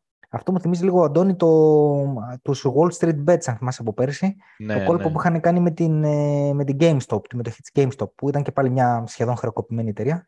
Mm. Ε, Παρ' όλα αυτά κάνουν κίνημα μέσα από το Reddit και, ε, και κάναν short squeeze το, σε κάποια hedge funds, αν θυμάσαι. Κάνουν κάτι αντίστοιχο, το οποίο είναι ενδιαφέρον και δείχνει ας πούμε, λίγο και τη δυναμική των social media, ειδικά και κάποιες κοινότητες έτσι ταλαιπωρημένες, από, ταλαιπωρήθηκαν από διάφορα χτυπήματα των τελευταίο, τελευταίους μήνες των κρύπτος. Ε, και εντάξει, ε, ανέβηκε αρκετά το sell. Τώρα αυτό ήταν. Το αν, αν μπορεί να συνεχιστεί αυτό το πράγμα ή δεν ξέρω ε, εγώ δεν θα πήγαινα να το σορτάρω πάλι. Όταν, έχω, όταν είσαι απέναντι σε ένα τέτοιο κίνημα, δεν πας να σορτάρεις, νομίζω. Και ας πέσει, τώρα δεν ξέρω. Ναι. Ε, το είδα και εγώ αυτό. Έκανε μια, νομίζω κιόλας έγινε ουσιαστικά από την ε, Celsius ή από κάποιους affiliate της Celsius, ε, αλλά έγινε, υπήρξε ένα τρελό κίνημα για το, ναι. το short squeeze. Το είδα και εγώ να παίζει πάρα πολύ και για πολύ καιρό. Αυτό, δηλαδή, αυτό, είναι, μεγάλη αυτό, αυτό είναι ενδιαφέρον γιατί σου δίνει ένευσμα για μια ευρύτερη συζήτηση. Γιατί λέμε, εντάξει, μην κρατάς τα νομίσματα στο ανταλλακτήριο. Είναι καλό από τη μια άποψη, γιατί δεν ξέρεις το ανταλλακτήριο μπορεί να φαλυρίσει, ας πούμε. Αυτό που λέμε συχνά. Αλλά υπάρχει mm. κι άλλος λόγος. Γιατί κατά πάσα πιθανότητα το, το νομίσματά σου που τα αφήνεις εκεί μέσα, το ανταλλακτήριο τα δανείζεις σε αυτούς που θέλουν να σορτάρουν το νομίσμά σου και άρα να ρίξουν την τιμή τους. Εσένα ναι. δεν συμφέρει να χρησιμοποιούν τα νομίσματά, τους, τα νομίσματά σου για να πέσει η τιμή τους. Έτσι, είναι άλλος ένας λόγος για να τα ε, σηκώσεις από τα, από τα ανταλλακτήρια. Λοιπόν, ναι. ε, Πάμε σε άλλο σχόλιο.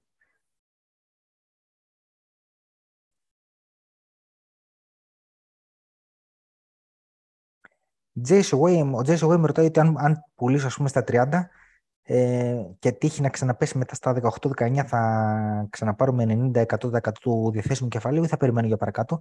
Θα δούμε πώς θα είναι οι περιστάσεις εκείνη τη στιγμή, αλλά εγώ δεν πιστεύω ότι υπάρχει πολύ παρακάτω από εκεί. Τώρα εντάξει, δεν ξέρω αν θα είναι. Δεν ξέρω καν αν θα ξαναπάμε στο 18-19, να πω την αλήθεια. Μεταξύ μας. Εάν μπήκες σε 100. Μην, μην ακουστεί παρά έξω και με θεωρήσει είναι πολύ μπουλ, αλλά. Ναι. Κοίτα, εάν μπήκες σε 100% στα 18 και πούλησες το 100% στα 30, εντάξει ρε φίλε, έχεις κάνει το μαγικό, απίστευτα μαγικό trade και ξανά όλα 100%, 100%, 100% να αγοράσεις πάλι και τα είδες στα 18 πάλι και ξαναγόρασες 100% στα 18, ε, δεν θα σε πει κανένας τίποτα. Έχεις κάνει μαγική αγορά. Έχεις mm. ρίξει το μέσο όρο πάρα, ε, πάρα πολύ. Δεν χρειάζεται να περιμένεις να πέσουν οι τιμές. Έχεις κάνει ήδη φοβερή αγορά. Αν αγόρασες 100% all-in στα 18, πούλησες all out στα 30 και ξαναγόρασες all-in στα 18. Δεν χρειάζεται. Μετά κλείστο. Αγόρα, ε, πάρε στα 18, κλείστο και ε, φύγε, ξέρω εγώ. Μην τα κοιτάς. Ναι. Κοίτα τα σε ένα χρόνο. Ο Αν πεις ε, ναι, εχθρός του καλού είναι το καλύτερο, ε, ναι, αλλά, ναι. Μακάρι να το ξέραμε. Δηλαδή, εντάξει, κοιτάμε το διάγραμμα προς τα πίσω και λέγαμε «Α, η βέλτιστη στρατηγική ήταν έτσι». Ναι, αλλά δεν το ξέρουμε από δεν πριν. Δεν μπορείς αυτό να το κάνεις. Ε, ναι, δεν, δεν γίνεται. Δεν το βέλτιστο δεν θα το βρεις ποτέ, εντάξει. Λοιπόν, ο Τζόρτζ Κούμπερ ρωτάει για το Εύρος 22 με 24, ότι είναι πολύ επίμονο το 22 με 24 και ε, λέει προς τα πού θα σπάσει, προς τα πάνω ή κάτω. Εντάξει, είπαμε κάποια πράγματα, αλλά άμα θες σχολίασε το και εσύ, Αντωνή. Ε, Περίμενε.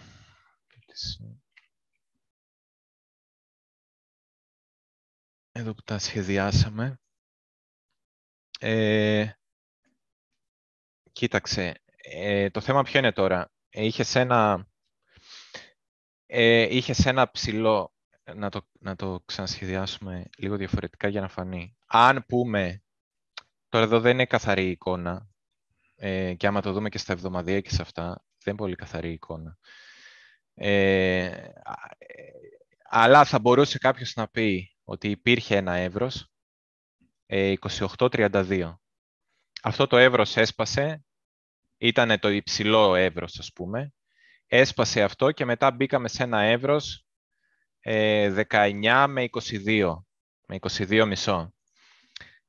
Άρα έχουμε το υψηλό και έχουμε το ε, υψηλό range και το χαμηλό range. Και τώρα είμαστε στο ενδιάμεσο. Για να πεις ότι αυτό το πράγμα είναι bullish και θα φύγουμε για πιο ψηλά, θα πρέπει να δεις consolidation, δηλαδή μια παγίωση, μια σταθεροποίηση της τιμής μέσα σε αυτό το εύρος, αλλά εγώ πιστεύω σε όλο αυτό το εύρος. Δηλαδή, να δεις την τιμή να φτάνει μέχρι τα 28 και μετά όταν θα φτάνει στα 22,5 να ξαναγοράζεται και να κάνουμε ranging για αρκετό καιρό μια διακύμαση της τιμής για αρκετό καιρό εδώ μέσα για να πεις ότι όλο αυτό είναι bullish. Αυτό θα ήταν ενδιαφέρον σενάριο και μήπως το κάνουμε και trade, να, να ναι, πουλάμε γιατί... να αγοράζουμε στα 22. Ναι, γιατί θα πεις ας πούμε ότι έχεις, είχες ένα, ε, ε, είχες ένα, ε, αυτό το έχουμε δείξει σε πολλά, συνήθως στην ανωδική πορεία, ε, αλλά είχες ένα υψηλό εύρος, το έσπασες, πήγες στο χαμηλό και μετά βρέθηκες στο ενδιάμεσο. Όταν κάνεις consolidation στο ενδιάμεσο, μετά ε, όταν θα ξανα... Αυτό συνήθως είναι bullish και όταν σπάει προς τα πάνω, το υψηλό εύρος 28 με 32 συνήθως το, το διαπερνάς ε, χωρίς μεγάλη δυσκολία. Δηλαδή, αν βλέπαμε εδώ πέρα να φτάνουμε 28, μετά 22, ξέρω εγώ, 28, 25, ξανά 23, 24, κάποιο consolidation εδώ μέσα και μετά ξαφνικά σπάμε τα 29, εγώ θα έλεγα ότι μάλλον μετά πάμε για τα 40 ή για τα 38. Ε, αυτό μόνο θα, θα μπορούσα να πω για να πω ότι είναι μπούλι σε αυτό το εύρος. Θέλει πολλή δουλειά να γίνει εδώ μέσα. Ε, μέχρι να γίνει αυτή η δουλειά, είπα προηγουμένως ότι θεωρώ ακόμα ότι, ότι είναι πολύ πιθανό να δημιουργηθεί εδώ ένα swing pattern failure και να αρχίσουμε να έχουμε κλεισίματα κάτω από τα 24-300 ε, και ή να φύγουμε κατευθείαν κάτω ή να κάνουμε ranging κάτω από τα 24-300 για να τρέξουν τα alts μόνο για αυτό το λόγο και μετά να φύγουμε κάτω. Ε, άρα εγώ αν δεν δω μεγάλο ranging από τα, μέχρι τα 28, επιστροφή στα 22 και ξανά 28 και ξανά 22, δεν γυρνάω bullish. Πρέπει να δω μεγάλες κινήσεις που να μας κρατάνε όμως πάνω από τα 22. Όταν βλέπω κινήσεις που ε, τίνουμε να κλείνουμε κάτω από τα 24-300 και δεν μπορούμε, θεωρώ ότι συνεχίζεται απλά να είναι ένα παιχνίδι ρευστότητας, ε, είτε για να ξεφορτωθούμε κατευθείαν BTC και Ethereum και να φύγουμε κατευθείαν κάτω, ή για να το τραβήξουμε λίγο π.χ. με το BTC να κάνουμε ranging, να πουλήσουμε και τα alts, να ξεφορτωθούμε τα alts σε BTC και μετά να φύγουμε προς τα κάτω. Δεν θεωρώ ότι είναι bullish ακόμα. Δεν ξέρω αν, αν κάλυψα, αλλά νομίζω ότι... Νομίζω ναι. ναι. Ε, λοιπόν, ο Alex V ε, έχει μια ωραία ερώτηση. Λέει, στην πτώση του 2017, αν πάτε να δείτε, ο πάτος χοντρικά δοκιμάστηκε αρκετές φορές. Απλά τα bounces εξασθενούσαν. Αυτό είναι ενδιαφέρον. Αν πας να το δεις, αν πας να δεις τον πάτο του, εννοεί μετά το 17, τον πάτο μέσα στο κάποιο μήνα του 18, δεν θυμάμαι ποιος ήταν. Mm-hmm. Ε, το εννοεί σε αντιδιαστολή με τώρα που είδαμε ένα week ε, προς τα κάτω και, και δεν έχει ξανατεσταριστεί. Ε, νομίζω πρέπει να πάει στο 18 ή στο 19. Ε, Α, ναι, ναι. Ή κάνω, ε... Α, όχι, όχι, όχι, σωστά ήσουν. Όχι, περίμενε, εδώ δεν είμαι. Ναι, ναι, εδώ είναι τα Α. 6, ναι, εδώ είμαι. Εδώ στο 19. 10... Α, εντάξει, τέλη ναι. 18, άρχες 19, ναι. ναι. Ε, εντάξει. Ε, ναι, ε, όντως τεσταρίστηκε πολλές φορές και ξανά έπεσε μετά και την εποχή του COVID. Ε, ναι, και, ήταν, και είναι κάπως καθοδικό το διάγραμμα εκεί πέρα, να το βλέπεις. Ε, δεν έχει, τώρα δεν είχε αυτή τη δομή, ήταν ένα απότομο week και έφυγε σχετικά γρήγορα προς τα πάνω. Ε, εγώ έχω πει πολλές φορές ότι αυτά δεν τα εμπιστεύομαι τα απότομα προς τα πάνω. Ναι. Ε, θέλω γενικά να περάσουμε πολύ καιρό κοντά στο πάτο για να πω ότι βρέθηκε. Ναι, δηλαδή, ακόμα και αν δεν ναι. παραβιάσουμε το χαμηλότερο, θέλω να περάσουμε καιρό πολύ κοντά, Έτσι, όπως ναι. έγινε εδώ. Έχει βγει νόημα αυτό που λες και αν πας, ε, πήγαινε λίγο στο τωρινό πατό. Το... Είναι καλή παρατήρηση αυτή, πολύ καλή. Ε, αν πας τώρα στον τωρινό πατό, γιατί μου λένε και εμένα, ξέρεις, δεν θα, δεν θα έχουμε καινούριο low. Ε, αν το μεγαλώσει λίγο, να φαίνεται λίγο καλύτερα. Ωραία. Ε, αυτό το week που έγινε εκεί κάτω, εγώ έχω την υποψία ότι μπορεί να μην τεσταριστεί το σαν week, αλλά δηλαδή μου φαίνεται ότι αυτό ήταν ένα πολύ extreme πράγμα το week ε, στο, στο κόκκινο κερί εκεί πέρα που βρέθηκε ο απόλυτο πάντως στα 17.800. Ναι. Ε, ή ε, μπορεί να, μπορεί να ξανατεσταριστεί, αλλά στο μυαλό μου το έχω ότι δεν χρειάζεται ντε και καλά να ξανατεσταριστεί, αλλά τα κλεισίματα των ημερών, τα οποία είναι κάπου στα 18.800, νομίζω πρέπει να ξανατεσταριστούν. Ναι. Ε, εγώ ε, σωστή σκέψη σου. Ε, εγώ έχω πει και όμως... Επειδή, ναι, και επειδή ναι. το 18-800 το συζητήσαμε και την προηγούμενη φορά, το είδα να κρατιέται πάρα πολλές φορές, 6-7 ε, πόσες ναι. φορές είναι πέρα, δεν ξέρω. Ε, μου φαίνεται ότι ίσως αυτό να είναι το σημείο που πρέπει να κοιτάξουμε. Βέβαια, το, εντάξει, ότι κρατήθηκε 5-6 φορές είναι πολύ λίγο. Δεν μπορεί να πει κανείς ότι να έμεινε όπως και το, και το 18 και το 2018. Ναι. Ε, με προδιαθέτει ότι πρέπει να ξαναγυρίσουμε κάπου εκεί πέρα χωρίς να είμαστε και εντελώς σίγουροι. Ναι, κοίτα, πάντως σίγουρα υπάρχουν και κάποια stop loss εδώ, τα οποία θα είχε μια λογική να γυρίσουμε και δεν σου λέω να σπάσουμε το προηγούμενο χαμηλό. Εντάξει. Αλλά για μένα θα έπρεπε, αν έβλεπα κάτω από 18.900, 18.800, πώς το θεωρεί ο καθένας ανάλογα στο ανταλλακτήριο, ε, θα περίμενα να δω αυτό το πράγμα. Να δω mm. την, την τιμή να φεύγει κάτω μέχρι τα 18, ας πούμε, και μετά αν ξαναφύγει πάνω από τα 19, να πω ότι, όπα, κλέψαμε και τη ρευστότητα από τα stop loss που όλοι πίστεψαν. Εδώ είχαν βάλει stop loss γιατί πίστεψαν ότι θα πάμε για πιο χαμηλές τιμές. Κλέψαμε και από εδώ τη ρευστότητα και πάμε τώρα, βρήκαμε τον πάτο. Αυτός ήταν. Πάντως, σε γενικές γραμμές, η παρατήρησή του είναι πολύ σωστή του Alex V. Ε, αυτό το γρήγορο, ε, βρήκαμε τον πάτο και φύγαμε γρήγορα πάνω, δεν βγάζει νόημα. Δεν, ε, γι, αυτό, γι' αυτό λέμε όταν πάει και στα 30 πουλάσουμε κλειστά μάτια, γιατί δεν βγάζει νόημα αυτό το πράγμα. Ε, κοίτα, και στο total market cap φαίνεται ότι αυτή τη στιγμή είμαστε, συνεχίζουμε να είμαστε πάνω σε αντίσταση. Δηλαδή έχουμε μπει σε μια περιοχή η οποία φαινόταν εδώ ότι χρησιμοποιήθηκε σαν αντίσταση, σαν στήριξη, σαν στήριξη και τώρα λογικά πρέπει να θεωρούμε ότι είναι αντίσταση στο 1,133. Οπότε ε, έχεις πολλά διαγράμματα που σου δείχνουν τεχνικά την εικόνα ότι πρέπει να θεωρείς ότι είσαι πάνω σε αντίσταση. Δεν πρέπει να θεωρείς ότι Σίγουρα όχι ότι πάμε μέχρι τέλος του χρόνου στα 100 χιλιάρικα. Εγώ αυτό θεωρώ. Θα μου πεις μέχρι τέλος του χρόνου είναι μεγάλο διάστημα, αλλά εγώ πιστεύω ότι οι οικονομικές συνθήκες δεν ευνοούν για κάτι τέτοιο. Όχι, όχι, βέβαια. Ε, εγώ πιστεύω ότι είναι ένα ράλι που αν μπούμε και εδώ μέσα στη μπλε περιοχή πάνω από το 1,13 ε, μέχρι τα 1,35 είναι δωράκι δηλαδή. Είναι σαν να στο έδωσε φοβερή ευκαιρία να κάνεις ένα rebalancing, να πουλήσεις και να ξαναγοράσεις μετά φτηνότερα με κέρδος, με ουσιαστικά να ρίξεις το μέσο όρο. Είναι δώρο όλο αυτό, αλλά σε καμία περίπτωση δεν θεωρώ ότι μπήκαμε σε bull run. Ναι. Ο Shot Shot με ρωτάει ε, μετά από λίγο καιρό που ασχολείσαι με τα options στην Binance, ποια είναι η γνώμη σου. Καταρχήν η Binance δεν έχει ακριβώς options, είναι, έχει κάτι το λέει dual investment, μοιάζει με options. Ε, το πρώτο είναι ότι δεν σε αφήνει να κλείσεις τη θέση σου, δηλαδή αν έχεις κέρδος, αγόρασες μια θέση, δεν σε αφήνει να την πουλήσεις. Πρέπει δεν και καλά να, ε, να περιμένεις μέχρι την ημερομηνία ε, εκτέλεσης για να δεις αν θα εκτελεστεί το option ή όχι. Ε, το οποίο δεν είναι ιδανικό και επίσης έχει σχετικά μικρές αποδόσεις ε, που εξαρτάται στα, στα πολύ μικρά χρονικά διαστήματα, δηλαδή να αγοράσεις ένα option για τις επόμενες 3-4 μέρες. Η, η απόσταση είναι μεγάλη σε σχέση με, το, με την πλατφόρμα Interactive Brokers που έχω ανοίξει λογαριασμό τώρα τελευταία. Ε, είναι πραγματικά μεγάλη, οπότε γι' αυτό το λόγο χρησιμοποιώ την Interactive Brokers για αυτούς τους δύο λόγους μεγαλύτερη απόδοση και επίσης με αφήνει να κλείνω θέσεις, να, να πουλώ θέσεις αν το χρειαστώ κάποια στιγμή. Ε, επίσης, η Interactive Brokers παίζει με fiat. Αυτή είναι μια άλλη διαφορά. Οπότε είναι πολύ εύκολο το deposit withdrawal από τράπεζες κτλ. Ε, απ' την άλλη, αν κάποιος έχει stable coins, αυτό τον, ε, τον βολεύει Binance. Γιατί στην Binance τα, τα παίρνεις τα αντίστοιχα options εντός εισαγωγικών, τα παίρνεις με stable coin, είτε USDT είτε BUSD. Εγώ USDT δεν έχω, το φοβάμαι ε, ό,τι έκανα στη Binance τα έκανα με BUSD. Ε, σε γενικές γραμμές, ε, αντί να έχω εντολές να κάθονται, καλά ήταν. Ε, το έκανα για ένα χρονικό διάστημα αρκετά. Τώρα όχι τόσο, γιατί υπάρχει, επειδή υπάρχει περίοδος μεγάλου volatility.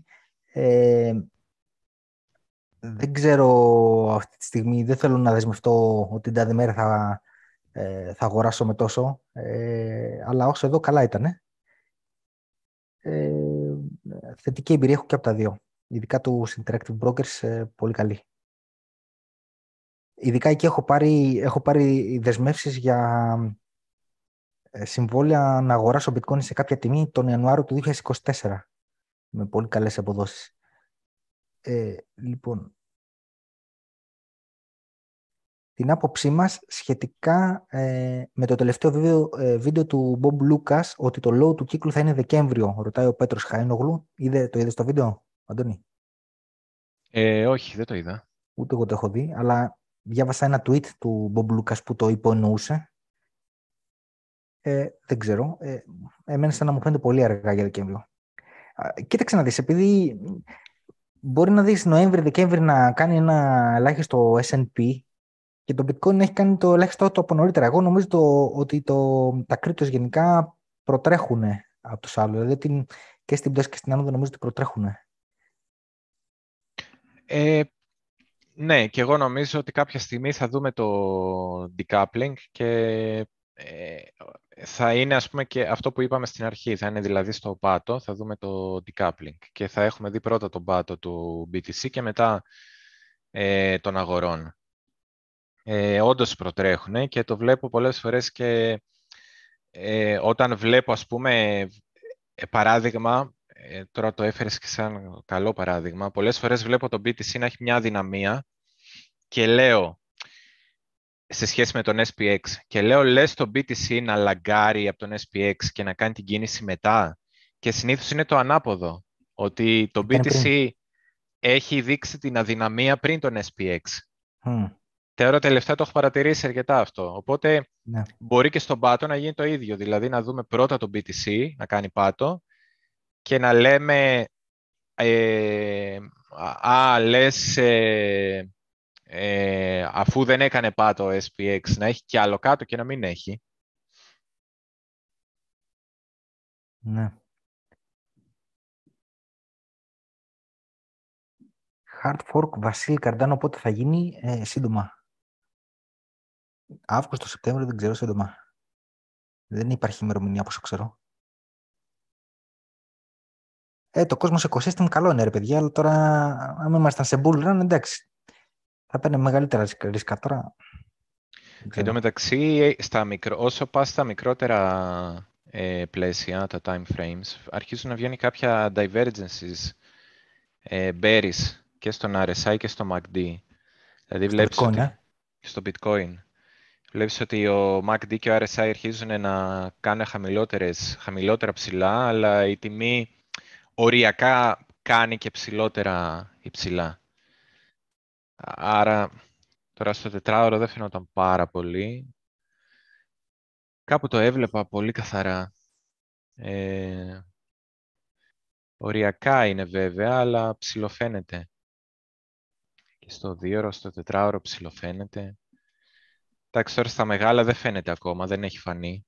Θα μπορούσε να φανεί τις επόμενες μέρες αν γίνει range. Εντάξει, γενικά όμως η εικόνα, να τώρα για την ώρα έχουμε και άλλες 5 ώρες και 43 λεπτά για το κλείσιμο, αλλά βλέπω για την ώρα ότι μπορεί να επαληθευτεί και το σενάριο εδώ του swing pattern failure σήμερα. Δεν ξέρω, εγώ είμαι, ε, πώς λένε συγκρατημένα αισιόδοξο, συγκρατημένα bearish. Λοιπόν, ένα ακόμα σχόλιο. Ε, για τις εκλογές στην Αμερική λέει ο Στράτος Παντελίδης ε, ότι δεν υπάρχουν τα 18.000 λέει πριν τις εκλογές. Μετά συζητάμε ό,τι θέλετε. Εννοείται τα πράγματα θα είναι κάπως καλά μέχρι τις εκλογές. Πώς σου φαίνεται σε αυτό; Ε, δεν νομίζω, γιατί είχα πει και σε ένα άλλο live ότι σιγά σιγά βλέπεις ότι προσπαθεί η Αμερικανική κυβέρνηση να αλλάξει ε, το, πώς το λένε, την ορολογία σε διάφορους ε, όρους. Τι είναι ύφεση, τι είναι το ένα, τι είναι το άλλο, που εμένα είναι ένδειξη ότι καταλαβαίνουν και οι ίδιοι ότι δεν μπορούν να το αλλάξουν μέχρι τις εκλογές, το midterm, ε, το Νοέμβριο. Άρα προσπαθούν να αλλάξουν την αντίληψη του κόσμου γύρω από ένα συγκεκριμένο θέμα, επειδή δεν μπορούν να αλλάξουν το συγκεκριμένο θέμα. Οπότε δεν είμαι τόσο σίγουρος ότι θα είναι πολύ καλά τα πράγματα επειδή έρχονται εκλογές και μην ξεχνάς ότι και από την αντίθετη μεριά έχεις ένα αντίπαλο δέος που ε, δε, αν η οικονομία στην, στην πραγματικότητα δεν είναι καλή ε, και έχει λόγους να μην πάει καλά ε, και κάποιοι προσπαθήσουν φτιαχτά ας πούμε, να την κάνουν να φανεί καλή, υπάρχει ένα αντίπαλο δέος που δεν θα τους το αφήσει να συμβεί. Αν μπορούν, δηλαδή άμα θεωρήσουμε ότι μπορεί η Αμερικανική κυβέρνηση να πειράξει τα στοιχεία για να φανεί καλύτερη εικόνα και να τρέξουν οι αγορές, ε, τότε με την ίδια λογική πρέπει να θεωρούμε ότι μπορεί και η αντιπολίτευση να, να μην το επιτρέψει να συμβεί αυτό. Γιατί να μπορεί να συμβεί μόνο το ένα και να μην μπορεί να συμβεί το άλλο δηλαδή. Ναι, Οπότε γενικά τέτοιου είδους arguments ε, ε, τα, ακυ, τα ακυρώνω λίγο. Αυτά, αυτά, αυτά τα arguments είναι ελληνικά. Είναι ναι, ελληνική ναι. νοοτροπία. Δεν ναι, εγώ λίγο τα ακυρώνω. Ναι. Παιδιά, οι εκλογές δεν θα έχουν κανένα effect ε, στη, στην αγορά ή αν θα έχουν, θα έχουν το αντίστροφο από ό,τι νομίζετε επειδή τις, αγορέ, τις ε, εκλογές θα τις κερδίσουν οι, οι Republicans, υπάρχει ε, ιστορικό ότι όταν ε, η εξουσία είναι διχασμένη, δηλαδή ο πρόεδρος είναι από άλλο κόμμα από το κόμμα που ελέγχει τη γερουσία, ε, τότε το χρηματιστήριο το εκλαμβάνει θετικά. Δηλαδή, αν γίνει κάτι με τις εκλογές, θα είναι θετικό μετά τις εκλογές. Αντίστροφο από ό,τι νομίζετε. Mm. Αν, αν παίξει ρόλο οι εκλογές, μπορεί οι εκλογές να μην παίξουν κανένα ρόλο, αλλά αν παίξουν, θα παίξουν θετικό μετά. Όχι θετικό πριν, όπως νομίζετε. Η κυβέρνηση έτσι κι αλλιώς, το κόμμα το, το κυβερνητικό έτσι κι αλλιώς θα χάσει τις εκλογές. Αυτό το ξέρουμε. Είναι, είναι δεδομένο. Είναι πολύ πίσω. Για τη γερουσία τουλάχιστον που είναι οι σημαντικές εκλογές. Επομένως, ε, ε, εγώ θα έλεγα 90% ότι οι εκλογές δεν θα παίξουν κανένα ρόλο, αλλά αν παίξουν, τότε θα είναι αντίστροφα. Έτσι, ναι. θετικές μετά. Ε, πολύ πιθανό. Ε, εντάξει, εγώ γενικά δεν θεωρώ ότι έχω μεγάλο edge ε, με ξέρω εγώ, κάποιο προβάδισμα στον τρόπο σκέψης στο θέμα εκλογών με οικονομία. Οπότε όχι, αλλά είναι, είναι, είναι, είναι, ένα επιχείρημα που ναι. ε, ε, πώς το λένε, ευδοκιμεί πάρα πολύ στην Ελλάδα. Γιατί νομίζουμε ότι όλες οι χώρες είναι σαν την Ελλάδα. Ναι, ναι, ναι ισχύει αυτό. Δεν, δεν ισχύει, είναι, είναι αλλιώς οι άλλες χώρες, είναι κανονικές. Ε, ε, Πάντως έτσι είχε κανένα δυο μάκρο για να δείξουμε ε, πριν το κλείσουμε. Ε, ε, έτσι να σας πω λίγο και ότι έχω πει σε προηγούμενα live ότι αρχίζει να φτάνει να θεωρούμε ότι φτάνουμε προς το τέλος της σύσφυξης όταν τα επιτόκια φτάσουν τουλάχιστον την απόδοση των, του δεκαετούς ομολόγου Ε, και θεωρώ ότι είμαστε κοντά, αλλά δεν έχουμε φτάσει ακόμα εκεί. Άρα σίγουρα υπάρχει λίγος δρόμος ακόμα. Ε, δηλαδή αυτές οι δύο γραμμές εδώ πρέπει να διασταυρωθούν. Ε, επειδή όμως έκλεισε η ψαλίδα, είδαμε ότι η αγορά το πήρε θετικά και για όλα τα άλλα πράγματα που έχουμε εξηγήσει στα προηγούμενα live, ε, πώς ας πούμε προσπάθησαν λίγο έστω και τεχνητά να ρίξουν τις τιμές των καυσίμων χρησιμοποιώντας ε, στρατηγικά αποθέματα πετρελαίου κτλ. κτλ. Πώς και ο φόβος της ύφεσης έριξε τις τιμές σε διάφορα μέταλλα και άλλα υλικά και άλλα commodities, οπότε και από εκεί έπεσε το inflation. Α, ένα πράγμα που διάβασα όμως και τώρα μου ήρθε να το μεταφέρω είναι ότι το μεγάλο στοίχημα ε, είναι ότι δεν υποχωρούν οι τιμές ε, στις υπηρεσίες. Και ναι, πώς θα πέσει ο πληθωρισμός. Ε, πώς θα πέσει ο πληθωρισμός, πώς θα, πέσει, πώς θα πέσουν οι τιμές στις υπηρεσίες. Αυτό είναι το μεγάλο στοίχημα που ακόμα δεν έχει απαντηθεί. Δεν ξέρουν πώς θα το κάνουν. Η ενέργεια βρίσκουν τρόπους. Στα, στα μέταλλα και σε άλλα commodities υπάρχουν τρόποι ή ακόμα και ακόμα η οικονομία όπως δεν πάει καλά. Ας πούμε, υπάρχει λίγο μικρότερο ενδιαφέρον να αγοράσεις ε, μέταλλα για παραγωγή αφού θα πέσει η παραγωγή αφού θα έχει ύφεση. Άρα πέφτουν και αυτές τις τιμές. Στις υπηρεσίες όμως εκεί είναι το μεγάλο ερωτηματικό και ο μεγάλος βραχνάς της Fed. Ε, αν καταφέρουν, γι' αυτό θέλουν να ε, ρίξουν πολύ τη ζήτηση, για να πέσουν σιγά σιγά και αυτά. Να πω, να πω εδώ πέρα ότι ο core CPI, ο, που είναι ο CPI εκτός από την ενέργεια και τα τρόφιμα, δεν έπεσε. Ε, ναι. έμεινε σταθερός στο 5,9 όπως ήταν και τον προηγούμενο μήνα. Ναι. Και παίζει μεγάλο ρόλο, παίζουν οι υπηρεσίες αυτό που δεν έχουν υποχωρήσει. Ναι. Ε, τώρα υπηρεσίες, άρχισε... Διάβασα υπηρεσίες, ενέργεια, ε, όχι ενέργεια, ε, νίκια, ενίκια, τα ενίκια έχουν ανέβει πολύ. Ναι. Ε, τώρα άρχισε σιγά σιγά να πέφτει η ζήτηση, μάλλον όχι σιγά σιγά, αρκετά απότομα, να πέφτει η ζήτηση των ακινήτων για αγορά. Ε, ναι. Νομίζω έχει πέσει γύρω στο 36%. τι μου θύμισες τώρα; Έψαχνα να δω, επειδή εντάξει, το επόμενο μεγάλο γεγονός που έχουμε από, από μακρονέα είναι η, το meeting της Fed στις 20-21 Σεπτεμβρίου που θα μας πει για τα επιτόκια. Και λέω, ρε παιδί μου, δεν έχουμε τίποτα άλλο ενδιάμεσα. Στο χθεσινό το live το, το έψαχνα, Αντώνη. Ε, και είδα ότι υπάρχει στο τέλος Αυγούστου υπάρχουν κάποια τέτοια νέα. Ε, υπάρχουν νέα από τις ΗΠΑ που θα ανακοινωθούν οι νέες πωλήσεις κατοικιών ε, και επίσης οι pending, οι αγγελίες ας πούμε, οι pending πωλήσεις. Που, οι πωλήσεις που δεν έχουν γίνει ακόμα αλλά υπάρχουν αγγελίες για πώληση. Ε, υπάρχουν κάποια τέτοια νέα τα οποία αν θυμάμαι καλά είναι την τελευταία εβδομάδα του Αυγούστου κάπου 24, 25, 26 κάπου εκεί ε, συνεχόμενες μέρες ε, τα οποία δεν ξέρω, εντάξει, θεωρητικά προφανώς είναι πολύ λιγότερο σημαντικά από ότι την, το meeting έτσι, που η Fed θα αποφασίσει το, την επόμενη αύξηση επιτοκίων, αλλά ε, εντάξει, ε, ε, ίσως, ίσως είναι και αυτό κάτι που να έχουμε στο μυαλό μας, γιατί δεν ξέρουμε πώς μπορεί να αντιδράσουν οι αγορές. Δηλαδή, αν έχουν κάνει ένα καλό ράλι μέχρι εκεί, μπορεί να το πάρουν σαν αφορμή για να πάρουν και κέρδη. Ναι. Ε, ε, μα, εδώ τώρα που κοιτάω, βλέπουμε ήδη και όλας ε, ότι και ε, στο δείκτη που δείχνει ε, Nasdaq Α, ναι, υπάρχει, α, ναι, ο Alex Β με διορθώνει. Υπάρχει και μια αναθεώρηση του, του GDP. Ναι, υπάρχει και, ε, υπάρχει και ανακοίνωση του GDP. Πάλι τότε, τέλη Αυγούστου. Ναι. Ε, ναι, νομίζω όλα ε, συγκλίνουν στο ότι ε, ε, δεν έχει τελειώσει ακόμα η σύσφυξη και ότι αυτό, αυτό είναι ένα bear market rally και μάλλον είμαστε και και στο top, πολύ κοντά. Στο πρώτο που είπες συμφωνούμε, στο δεύτερο δεν ξέρω πόσο κοντά είμαστε. Στο bear market rally το top. Ε, ναι, είναι ναι. όντως bear market rally, δεν έχει τελειώσει η σύσφυξη, εγώ συμφωνώ απολύτως, δεν, δεν έχω καμία αμφιβολία γι' αυτά.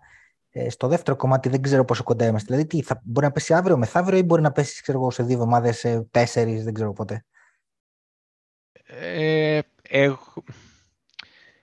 να κάνει νέα υψηλά το θεωρώ πιο απίθανο. Γι' αυτό και όλα πήρα τα κέρδη μου. Δηλαδή, αν θεωρούσα κάτι διαφορετικό. Ναι, νέα υψηλά σε σχέση, σε σχέση με πότε. Σε σχέση με τα 24. Α, σε σχέση με τα 24.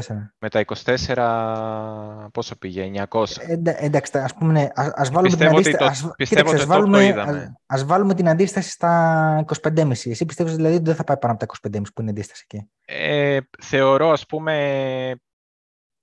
ε, ότι Δύσκολο. οι πιθανότητες είναι 70% να είδαμε το top του ράλι και 30% να μην το είδαμε, κάπως έτσι. Άντε 60-40, αλλά πολύ χαριστικά. Θα έλεγα περισσότερο Εγώ είμαι λίγο πιο αισιόδοξο. Θέλω να του δώσω λίγο ακόμα μία, άντε δύο το πολύ εβδομάδε, αλλά σε, αν σε δύο εβδομάδες δεν τα έχουμε δει, ε, θα πω εντάξει τέλος. Ναι. Εγώ θεωρώ πιο πιθανό, ας πούμε, από το να δούμε νέα υψηλά, θεωρώ πιο πιθανό το ranging, να κάνουμε ένα ranging κάτω, εδώ ας πούμε, κάπου μεταξύ 24,5 και 22,5 και μετά να φύγουμε κάτω, παρά να κάνουμε νέα υψηλά.